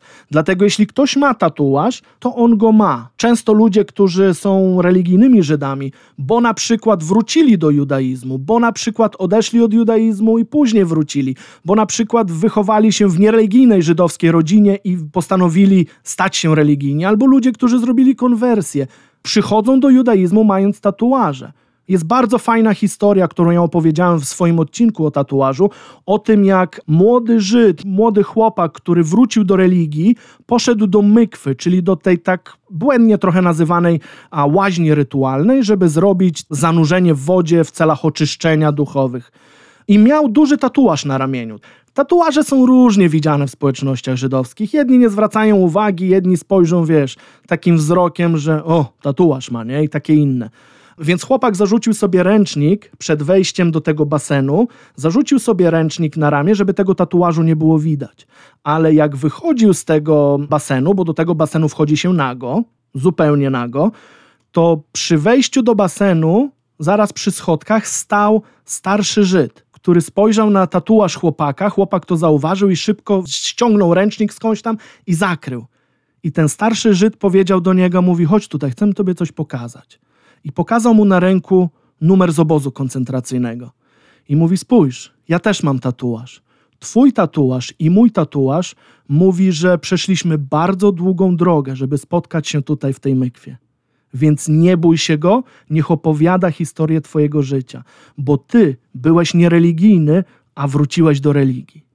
Byłem kiedyś w Izraelu, w Jerozolimie i tam poznałem pewnego Żyda ortodoksyjnego. On był w moim wieku mniej więcej i miał bardzo ciekawą historię, ponieważ no, w wieku młodym prowadził hulaszczy tryb życia, można powiedzieć, aż któregoś dnia stwierdził, że zmienia swoje życie i właśnie został hasydem, religijnym Żydem, ortodoksyjnym Żydem, założył rodzinę i tak dalej, i tak. I opowiadał mi o tym, że jest niezwykle zajętym człowiekiem, bo Pracuje jako wolontariusz na pływalni dla Żydów ortodoksyjnych, gdzie zresztą też specjalne zajęcia są organizowane pływackie dla ortodoksyjnych Żydów niepełnosprawnych z różnego rodzaju niepełnosprawnościami. On tam był trenerem, kimś w rodzaju opiekuna, ratownika i tak dalej. Zresztą zaprowadził mnie tam, to było bardzo ciekawe spotkanie, no, żeby zobaczyć takie miejsce. Po drugie, pracuje również jako wolontariusz, jako mochel, czyli zajmuje się obrzezaniem i to robi w ramach działalności społecznych, jak rozumiem. I dopiero wtedy, jak to wszystko zrobi, do tego jeszcze oczywiście na modlitwę i na aktywności religijne musi znaleźć czas, dopiero wtedy może zarabiać po prostu na życie. I w związku z tym jest Żydem, jak sam mówił, bardzo biednym. Moje pytanie brzmi, czy to jest częsta sytuacja, że Żydzi ortodoksyjni, Hasydzi to są osoby niezwykle zajęte, ponieważ aktywności religijne czy pewne rzeczy, które wymagane są przez religię albo dobrze widziane przez religię, zajmują im dużo czasu. Tak, jesteśmy bardzo, bardzo zajętymi ludźmi, to prawda.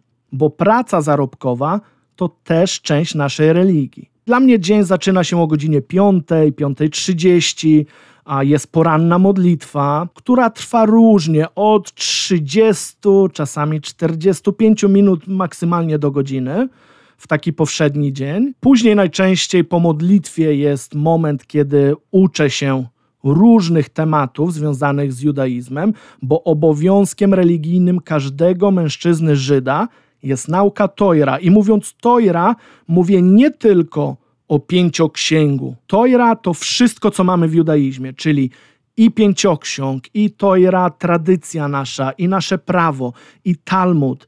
Wszystko to, co jest związane z judaizmem, uczymy się codziennie. Codziennie jest tego tyle, że to nigdy się nie kończy. I w ciągu dnia wykorzystujemy też każdą wolną chwilę, żeby trochę chociaż się pouczyć. Jadąc samochodem, słuchasz jakiś nauk Tojra, a siedząc w domu, jak nie masz co robić, to też coś tam sobie sprawdzasz, czytasz. Więc nauka Tojra to jest obowiązek każdego religijnego Żyda mężczyzny i wypełnia nam bardzo dużą część dnia. Ludzie często pytają, gdzie w tym wszystkim czas na pracę. No właśnie w tym, że ja wstaję o 5, 5.30 i robię te wszystkie rzeczy rano, kiedy wszyscy inni jeszcze śpią. O godzinie 10, 11 ja już jestem gotowy, żeby zacząć swój dzień w taki normalny sposób. Mi praca moja na to pozwala, ale rzeczywiście jesteśmy bardzo zajęci, bo my mamy naprawdę takie zwyczajne życie, życie domowe, życie rodzinne, pracę zawodową. Żydzi naprawdę pracują w każdych zawodach. Nie wszyscy zajmujemy się handlem diamentami, uwierzcie.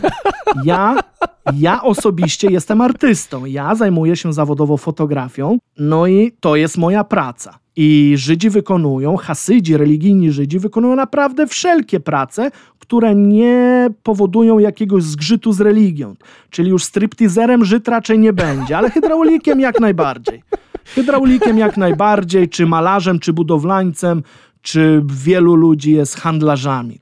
Więc tutaj kwestia powinna być jasna, że Żydzi pracują i pracują naprawdę we wszelakich zawodach. Ale powiedz mi, czy nie jest tak, y, że, że jednak wy, Hasydzi, się trzymacie jednak w grupie własnej? Bo wielokrotnie w tej rozmowie powiedziałeś, że coś jest w świecie zewnętrznym. Robisz to rozróżnienie pomiędzy swoim światem, swoim środowiskiem, swoją społecznością, a tym, co jest poza tą społecznością. Czy wobec tego trzymasz się swojej grupy, swojej grupy hasyckiej?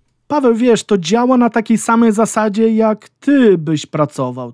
Każdy pracuje z ludźmi, z którymi się rozumie i których może w jakiś sposób obsłużyć swoją usługą. Mhm. Więc wiesz, no to jest chyba normalne, że Żydzi zazwyczaj pracują w swoim gronie, chociaż nie zawsze oczywiście.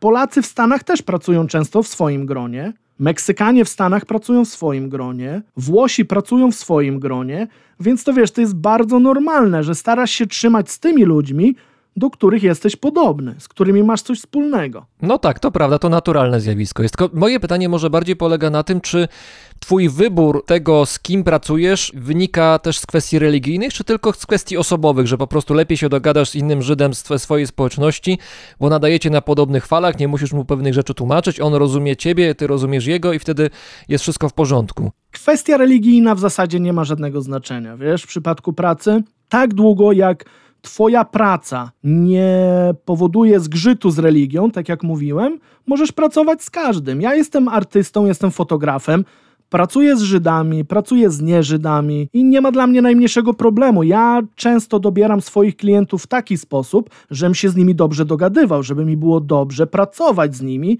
a nie tylko dlatego, żeby zarobić pieniądze. No, ja mam artystyczną duszę, ja mam zero duszy biznesmena.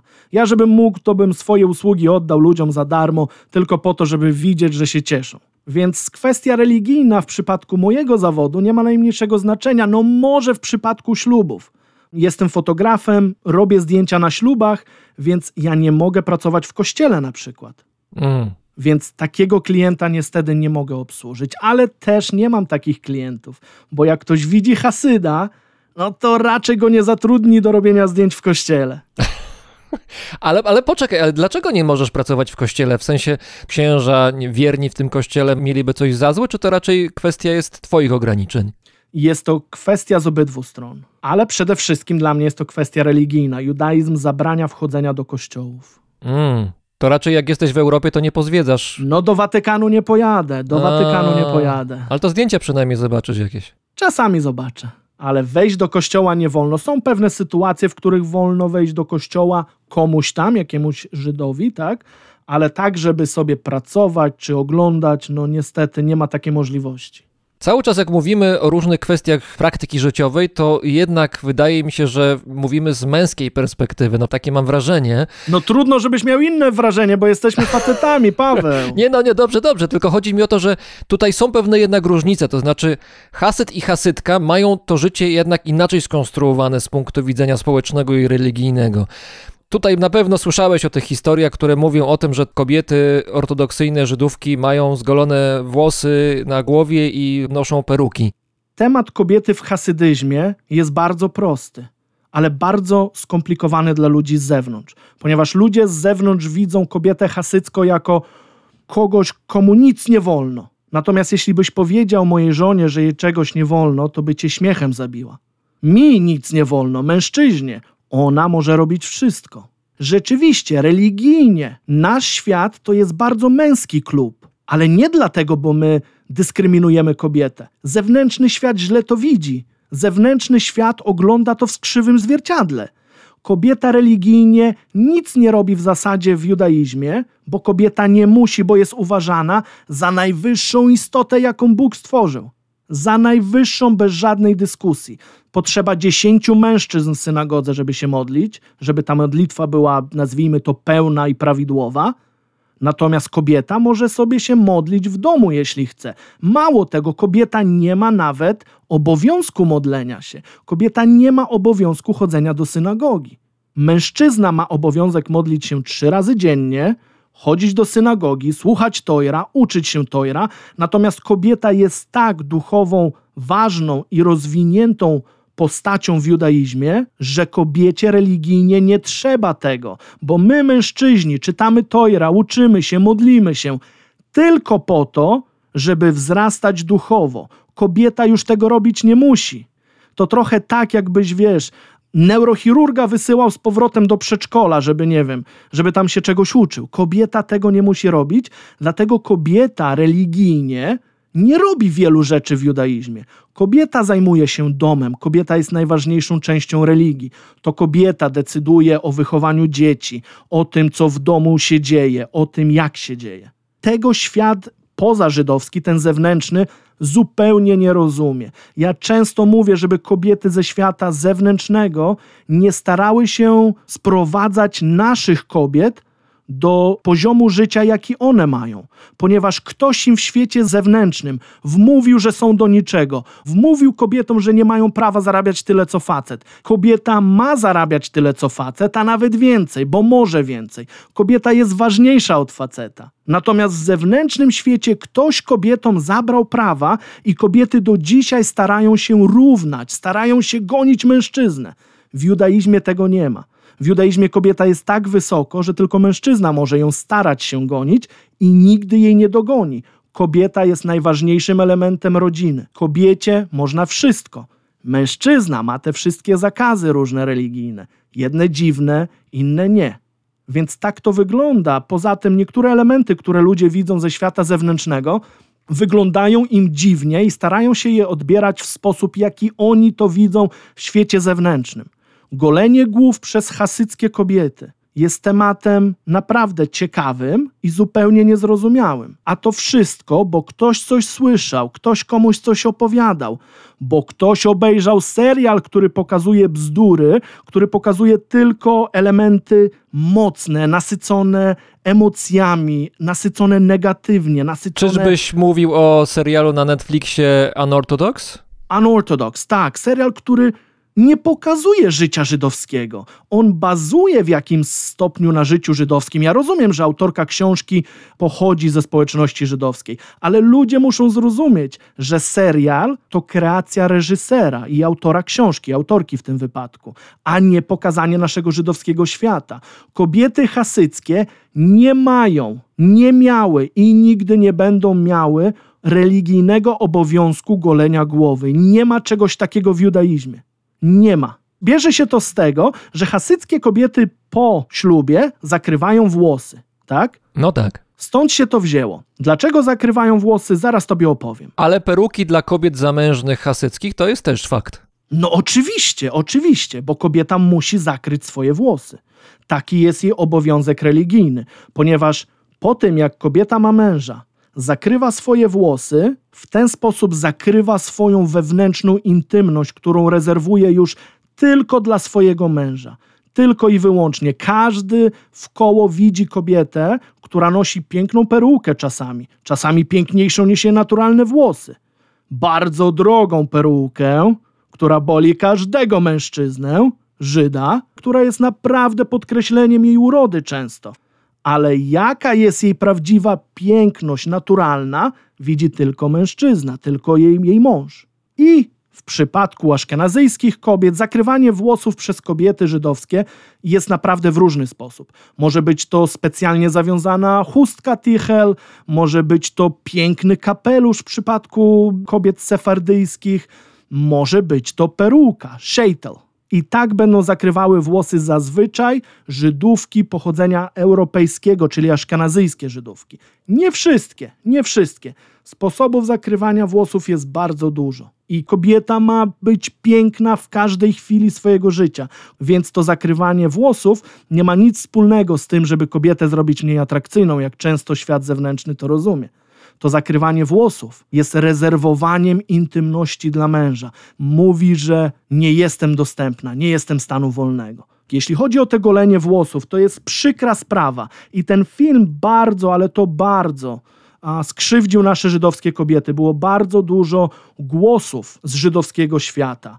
Bardzo ważne Żydówki mówiły o tym, jak ten film krzywdzi żydowskie kobiety. Ten film się głośno odbił w środowisku żydowskim. Jako film, który pokazuje nieprawdę, jest, jest bardzo ważna kobieta żydowska, a propos tego, że Żydówkom nic nie można robić, tak? Nazywa się Rachel Freyer. Rachel Freyer jest sędziną federalną w Stanach Zjednoczonych. Zajmuje stanowisko, jakim marzy każdy facet, który zajmuje się prawem jest bardzo znaną Żydówką, jest w 100% hasycką kobietą, w 100% wychowaną w dynastii Satmar, w węgierskiej dynastii, czyli tej, która pokazuje właśnie ten film, pokazuje kobietę z dynastii Satmar. I ona bardzo mocno mówiła o tym filmie, po tym jak ten serial się pokazał w świetle publicznym, że bardzo krzywdzi ten film kobiety żydowskie. A w ogóle Rachel Freyer, jeśli możecie, to zachęcam was, żebyście sobie poszukali informacji o niej. Każdy, kto uważa, że kobiecie żydowskiej czegoś nie wolno, powinien poszukać Rachel Freyer. Powinien poczytać o tym i o tym, jak walczy o prawa kobiet, jak walczy o to, żeby świat w ogóle zewnętrzny widział nasze kobiety w normalny sposób. Pozwól, Paweł, że ci powiem o tym goleniu głowy, bo to jest coś, co ludzie bardzo chcą wiedzieć, jak jest naprawdę. Czy Żydówki golą głowy? Tak jak mówiłem, nie ma religijnego nakazu golenia głowy. Nie ma czegoś takiego, że w rytualny sposób przed ślubem czy po ślubie grupa kobiet zbiera się wokół biednej panny młodej, która jest przestraszona i na siłę jej maszynką golą głowę. Nie ma czegoś takiego, nigdy nie było i nigdy nie będzie. Niektóre Żydówki, które noszą, um, noszą szejtel, czyli perukę, niektóre golą głowy, a raczej ścinają włosy bardzo krótko. Moja żona zawsze mówi, że ponoś sobie, wiesz, perukę przez 24 godziny i zobaczysz, jak niewygodna może być, jak gorąco w niej może być. Dlatego, jeśli kobiety ścinają bardzo krótko włosy, to tylko z powodów praktycznych, żeby lepiej było im nosić perukę. A po drugie, niektóre węgierskie dynastie, niektóre węgierskie społeczności mówią, że kobieta idąc do mykwy, czyli do tej łaźni rytualnej, a kobieta idzie do mykwy raz w miesiącu, żeby po dwóch tygodniach nieczystości duchowej zrobić zanurzenie w mykwie i później móc kontynuować, nazwijmy to małżeństwo z mężem, bo przez dwa tygodnie w miesiącu nie możemy mieć z żoną żadnego kontaktu fizycznego i później żona idzie do mykwy, tam zanurza się w tym basenie rytualnym i może kontynuować życie małżeńskie. Tak mówię to trochę naokoło, mam nadzieję, mam nadzieję, że każdy mnie rozumie. I niektóre z tych dynastii węgierskich mówią, że jak kobieta idzie do mykwy, to Dobrze jest, żeby miała krótkie włosy, ponieważ jeśli ma długie włosy i jakiś włos będzie na plecach, to zanurzenie jest nieprawidłowe, a jest to część prawa, która się nazywa prawem czystości rodziny i jest niesamowicie ważną częścią judaizmu. Jest bardzo ważne dla nas, dla naszego życia, dla tego, żeby mieć dzieci i tak dalej. Dlatego jest to poważne prawo i z powodów praktycznych niektóre społeczności mówią: lepiej, żebyś miała krótkie włosy. Nie, że musisz mieć krótkie włosy, tylko lepiej, żebyś miała krótkie włosy, żeby nie było takiej niepewności, czy twoje zanurzenie w mykwie było prawidłowe, czy nie. Ale nie ma czegoś takiego, że ktoś siedzi z batem nad młodą panną i każe jej golić włosy. Moja żona naprawdę bardzo często rozmawia z kobietami ze świata zewnętrznego i im tłumaczy to wszystko. I bardzo często kobiety ze świata zewnętrznego nie rozumieją tego. Kobieta ma swoją rolę w judaizmie, mężczyzna ma swoją rolę. Tak, jesteśmy podzieleni bardzo, jeśli chodzi o, o naszą płeć. Judaizm jest bardzo podzielony, ponieważ mamy ściśle określone zasady. Co robi mężczyzna, co robi kobieta. Po co nam te wszystkie zasady? Często ludzie pytają. Wyobraź sobie, że jak robi się coś według zasad, to jest to ważne. Jeśli chłopcy grają w piłkę nożną sobie gdzieś tam na boisku, na, na łące, to ten mecz ma raczej małe znaczenie. Natomiast jeśli już wychodzą na boisko piłkarskie, mają bramki, mają siatki, mają sędziego, grają według zasad, to wtedy ten mecz ma już znaczenie. Dlatego my żyjemy według zasad. No dobrze, tylko jeżeli używasz takiej paraleli z piłkarskiej, ja co prawda nie jestem jakimś wielkim fanem piłki nożnej, ale rozumiem porównanie, no to wyobrażam sobie, że wyjście na tę łąkę, jak mówisz, czyli ten pierwszy przykład, może nie być może jakiś istotnym meczem, grą, ale to może być bardzo przyjemne, bo jest wolność, bo jest swoboda. Możemy sobie ustalić e, zasady, że gramy 3 na 1, że jeden stoi na bramce, wszyscy strzelają. Możemy tutaj trochę pozmieniać, a może niekoniecznie jest zawsze tak dobrze, że wszystko jest dokładnie poukładane i musisz się w tych e, zasadach, nakazach, zakazach ciągle poruszać. Ciągle musisz, jak rozumiem, zachowywać pewną czujność, żeby nie przekroczyć tego, czego przekraczać nie powinieneś. Nie, to nie tak działa, bo my w judaizmie mamy te wszystkie rzeczy, o których mówisz, przewidziane. My mamy ustalone pewne zasady, czego nam robić nie wolno. Natomiast wolność istnieje jak najbardziej, tylko musisz rozumieć granice wolności. Nikt tobie nie zabrania dobrze się bawić.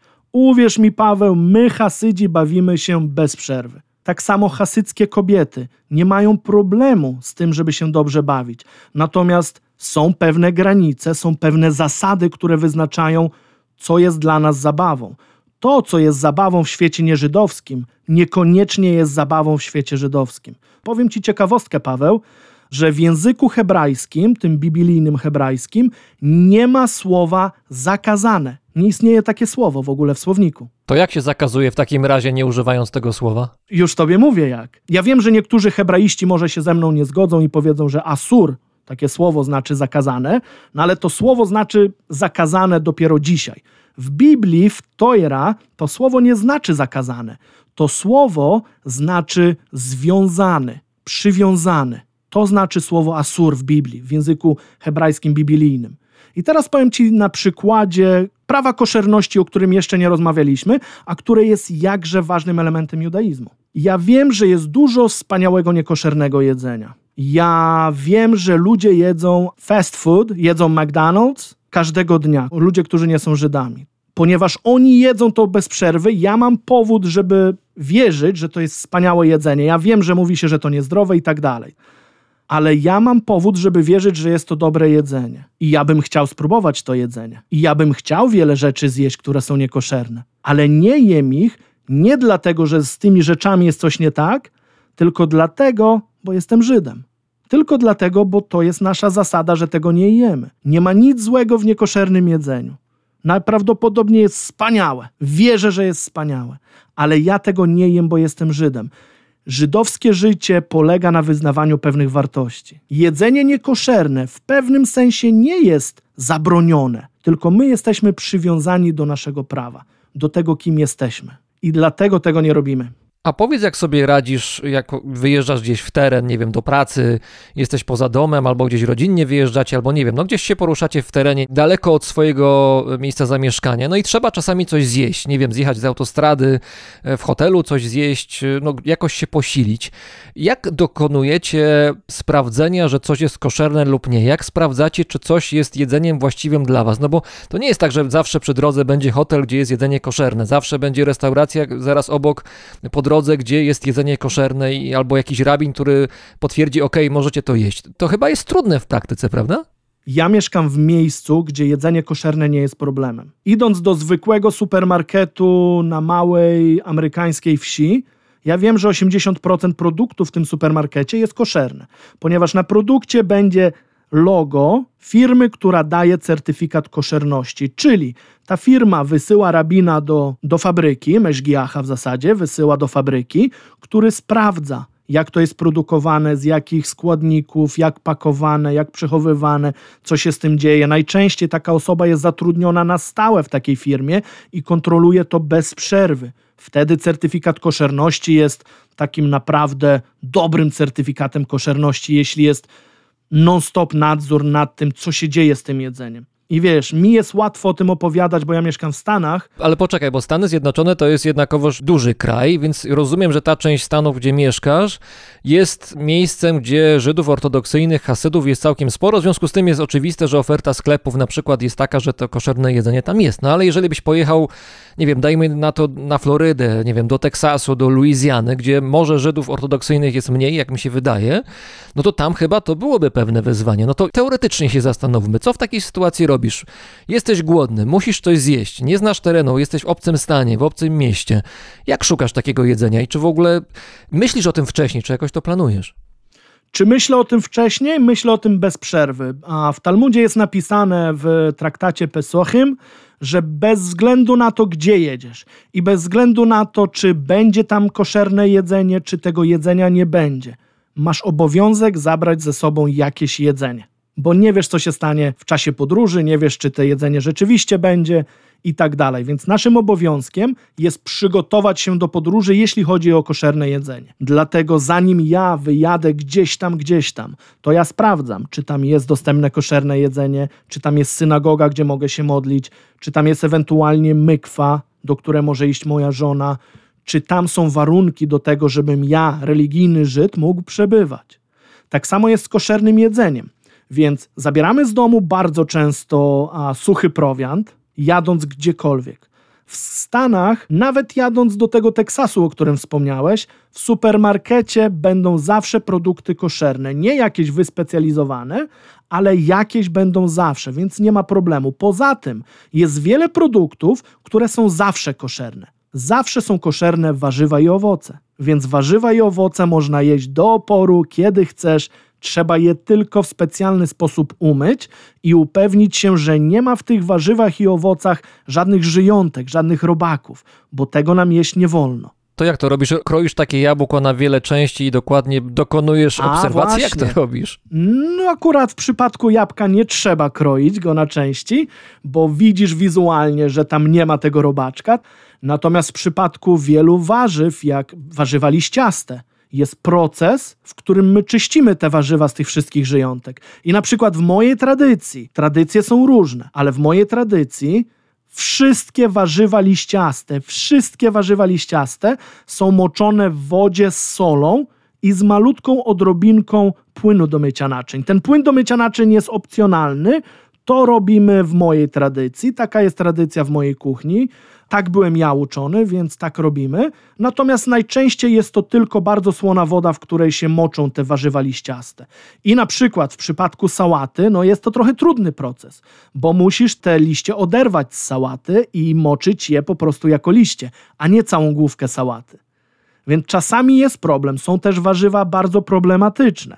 W mojej tradycji my nie jemy czegoś, co nazywa się karczoch. No tak. Nie jemy tego nigdy, ponieważ według naszego rabina nie da się tego wyczyścić z ewentualnych żyjątek, ponieważ ma te drobne listki, ten karczoch, i z pomiędzy tych listków nie można wy, wyczyścić wszystkiego. I takich tradycji ludzie mają różnych, um, różne mają te tradycje. Na przykład ja bardzo często mówię o moim koledze, mam bardzo bliskiego kolegę Jankela i u niego w domu była tradycja, że nie wolno było jeść truskawek. O, biedny człowiek. Tak, on mi zawsze opowiada o tym, że truskawki to było dla niego taki, wiesz, olama ba, taki raj, niebo, nie? Że on zawsze chciał zjeść te truskawki. Wszyscy w koło jedli truskawki, a on nie jadł nigdy truskawek, jak był dzieckiem. On truskawki dopiero zaczął jeść, jak jego ojciec zmarł. I je te truskawki teraz bez przerwy. Jego ojciec uważał, że nie da się wyczyścić truskawek z pewnych żyjątek. Miał taką tradycję, którą odziedziczył po swoim ojcu i tak to idzie. Po prostu nie jedli truskawek. Bardzo dużo ludzi nie je malin. Bardzo dużo. O, biedni. Ja mam tradycję, że nie jemy karczocha, więc ja naprawdę nie mam pojęcia, jak karczoch smakuje. Nigdy nie jadłem.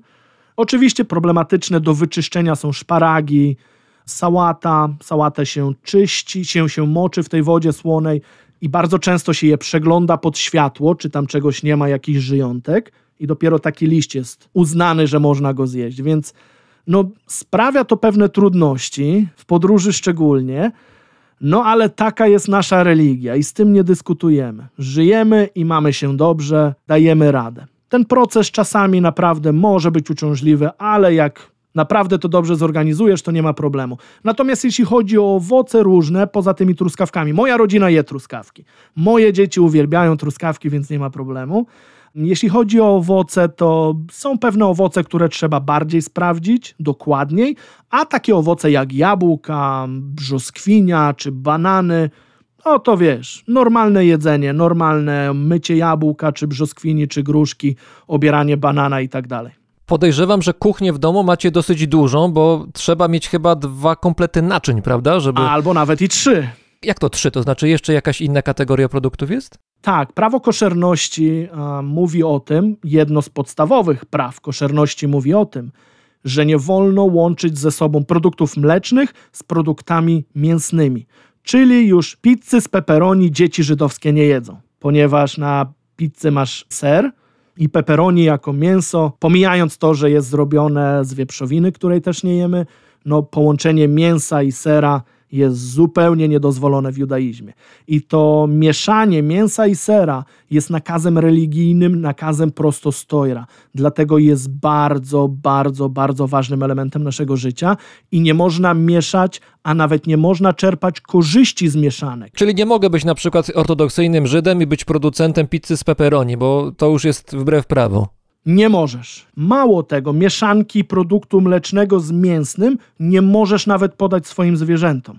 Ta mieszanka jest totalnie zabroniona, dlatego w żydowskiej koszernej kuchni nie dość, że potrawy są albo zrobione w 100% z mięsa, albo w 100% z produktów mlecznych, to na dodatek wszystkie, ale to wszystkie urządzenia kuchenne, nawet do najmniejszego nożyka i widelczyka, nie mogą być używane przy jedzeniu tych różnych potraw. Czyli do potraw mięsnych mamy zestaw sztućców i talerzy, które są tylko używane do potraw mięsnych, a do produktów mlecznych mamy zestaw sztućców i talerzy, które są używane do produktów mlecznych. Tak samo garnki są tylko do produktów mlecznych i tylko do produktów mięsnych oddzielne. Patelnie, piece, w których pieczemy, natomiast na kuchence już na górze można gotować różne rzeczy, oby nie w tym samym czasie.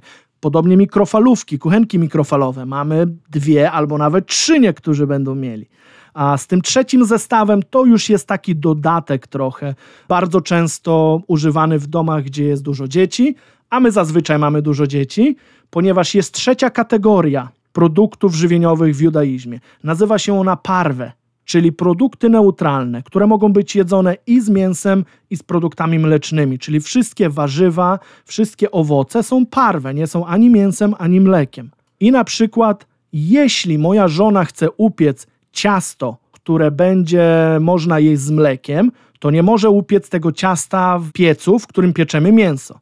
Dlatego mamy oddzielny mały piec, w którym moja żona piecze ciasto, które może być jedzone albo z mięsem, albo z mlekiem, ponieważ zostało upieczone w takim neutralnym piecu, w którym nie piecze się ani mięsa, ani mleka, tylko neutralne rzeczy, jak chleb, ciastka, ciasta i tak ponieważ po zjedzeniu czegoś, co jest zrobione z mięsa albo zawiera nawet śladowe ilości mięsa, nie można nam jeść produktów mlecznych przez następne 6 godzin.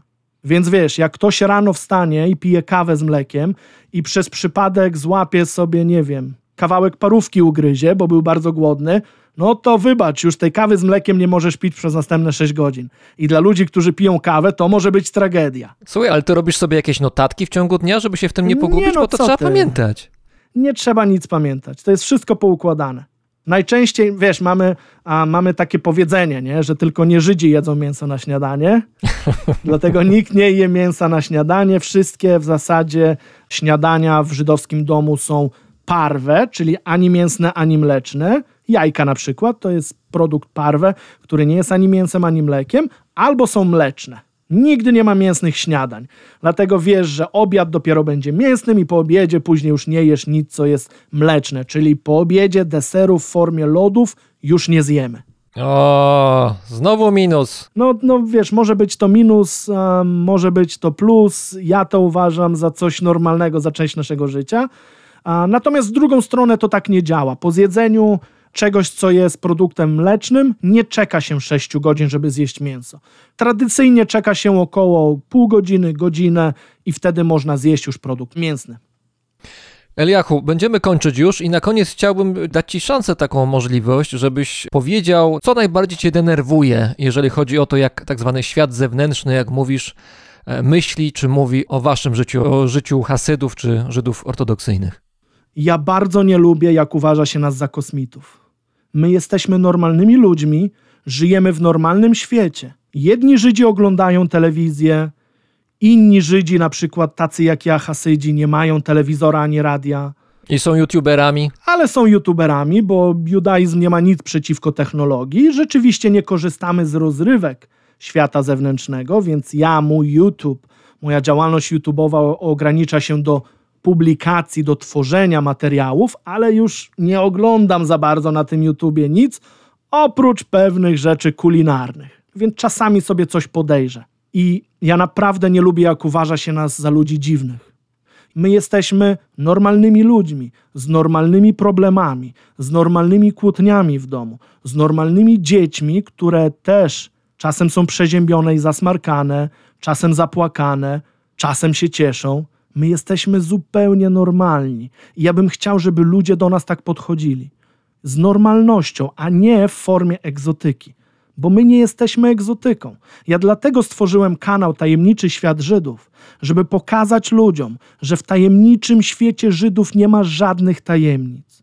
Mamy pewne zasady, mamy pewne reguły, żyjemy być może w trochę innym świecie, ale jesteśmy takimi samymi ludźmi, z takimi samymi problemami, z takimi samymi troskami.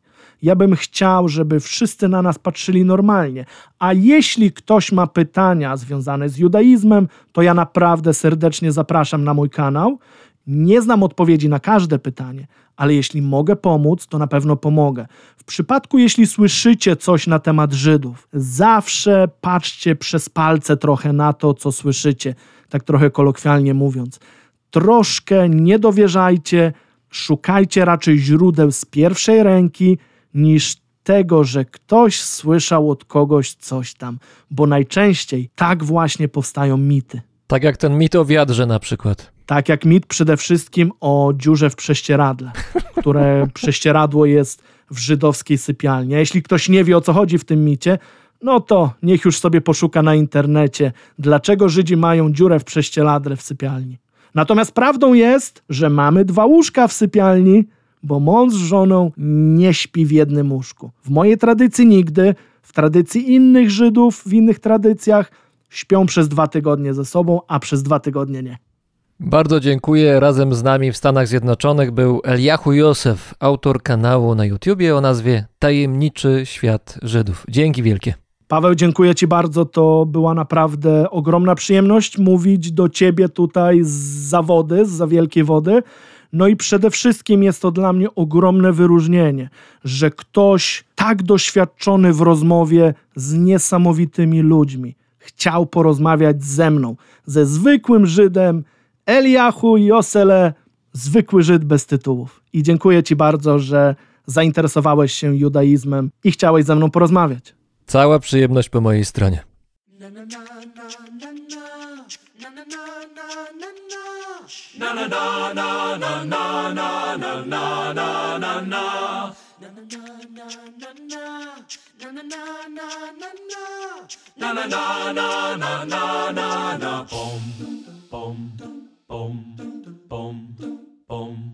bom, bom, bom. If I were a rich man, yabba dibba dibba dibba dibba dibba dibba dum. All day long I'd biddy biddy bum. If I were a wealthy man, I wouldn't have to work hard. Idle diddle diddle diddle diddle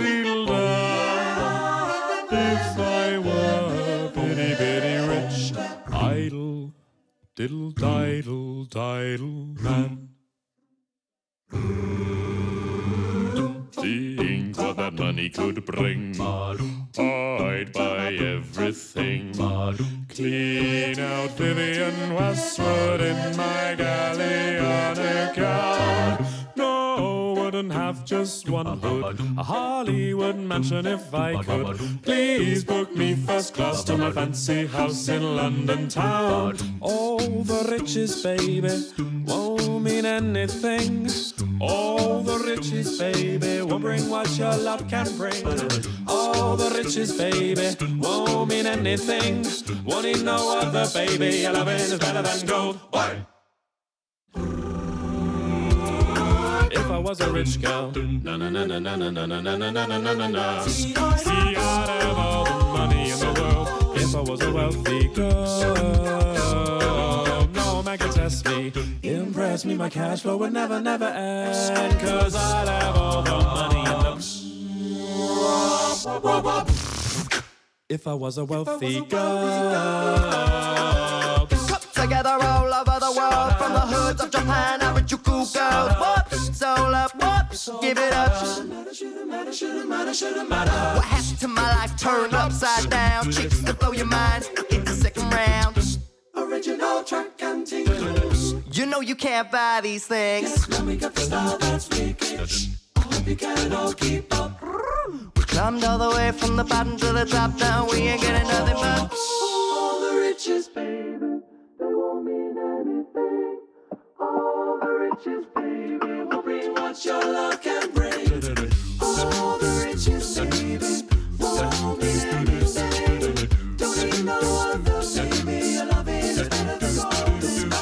If I were a rich man. All day long I'd biddy biddy. If I were a wealthy man. I wouldn't have to work.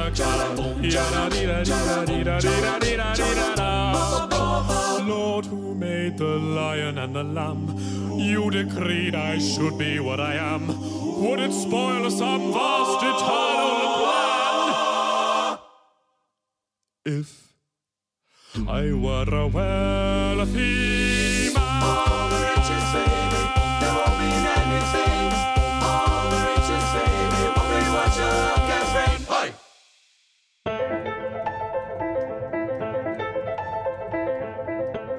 Słuchaliście 123 odcinka Brzmienia Świata z lotu Drozda. Dziękuję, że poświęciliście swój czas i zapraszam w kolejną sobotę, gdy premierę będzie miał nowy odcinek. Brzmienie Świata istnieje dzięki patronom i patronkom, którzy wspierają mnie na patronite.pl. Za ich hojną pomoc bardzo dziękuję. Dziękuję również światoczułemu patronowi Brzmienia Świata, firmie Ergo Ubezpieczenia Podróży.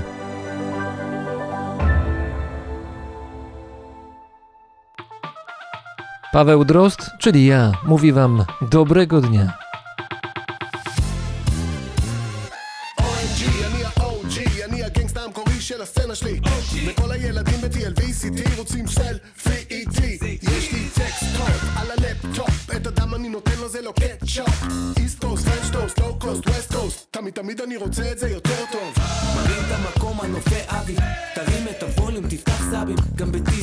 שורף קולורבי הטרפתי עם הרב שלי את רבי. פה זה לא חתונמי. הדג ואתם זה לתמיד. כדאי שתחזיקו חזק הדגים מגיעים לבמה על צונאמי. רבע מאה אף אחד לא דומה. כל הרזומה נמצא בשירונט. 4K היפ-הופ אין יותר חד. גם אם אין עץ אחד גם כשקשה וזה לא מתעלמים מזה. מתמודדים עם זה מה יכול להיות? די כבר לשים על זה שחרר את וזה איך מתקדמים מזה אח שלי גיבור נרים את המקום. אם אתה למטה מצב שלך בדאטה תצא מהקאטה נרים את המקום. מה לא שמעת? יגעת מצאת. כולם מטות גם עלה וגם מזה, קמים עכשיו מהכיסא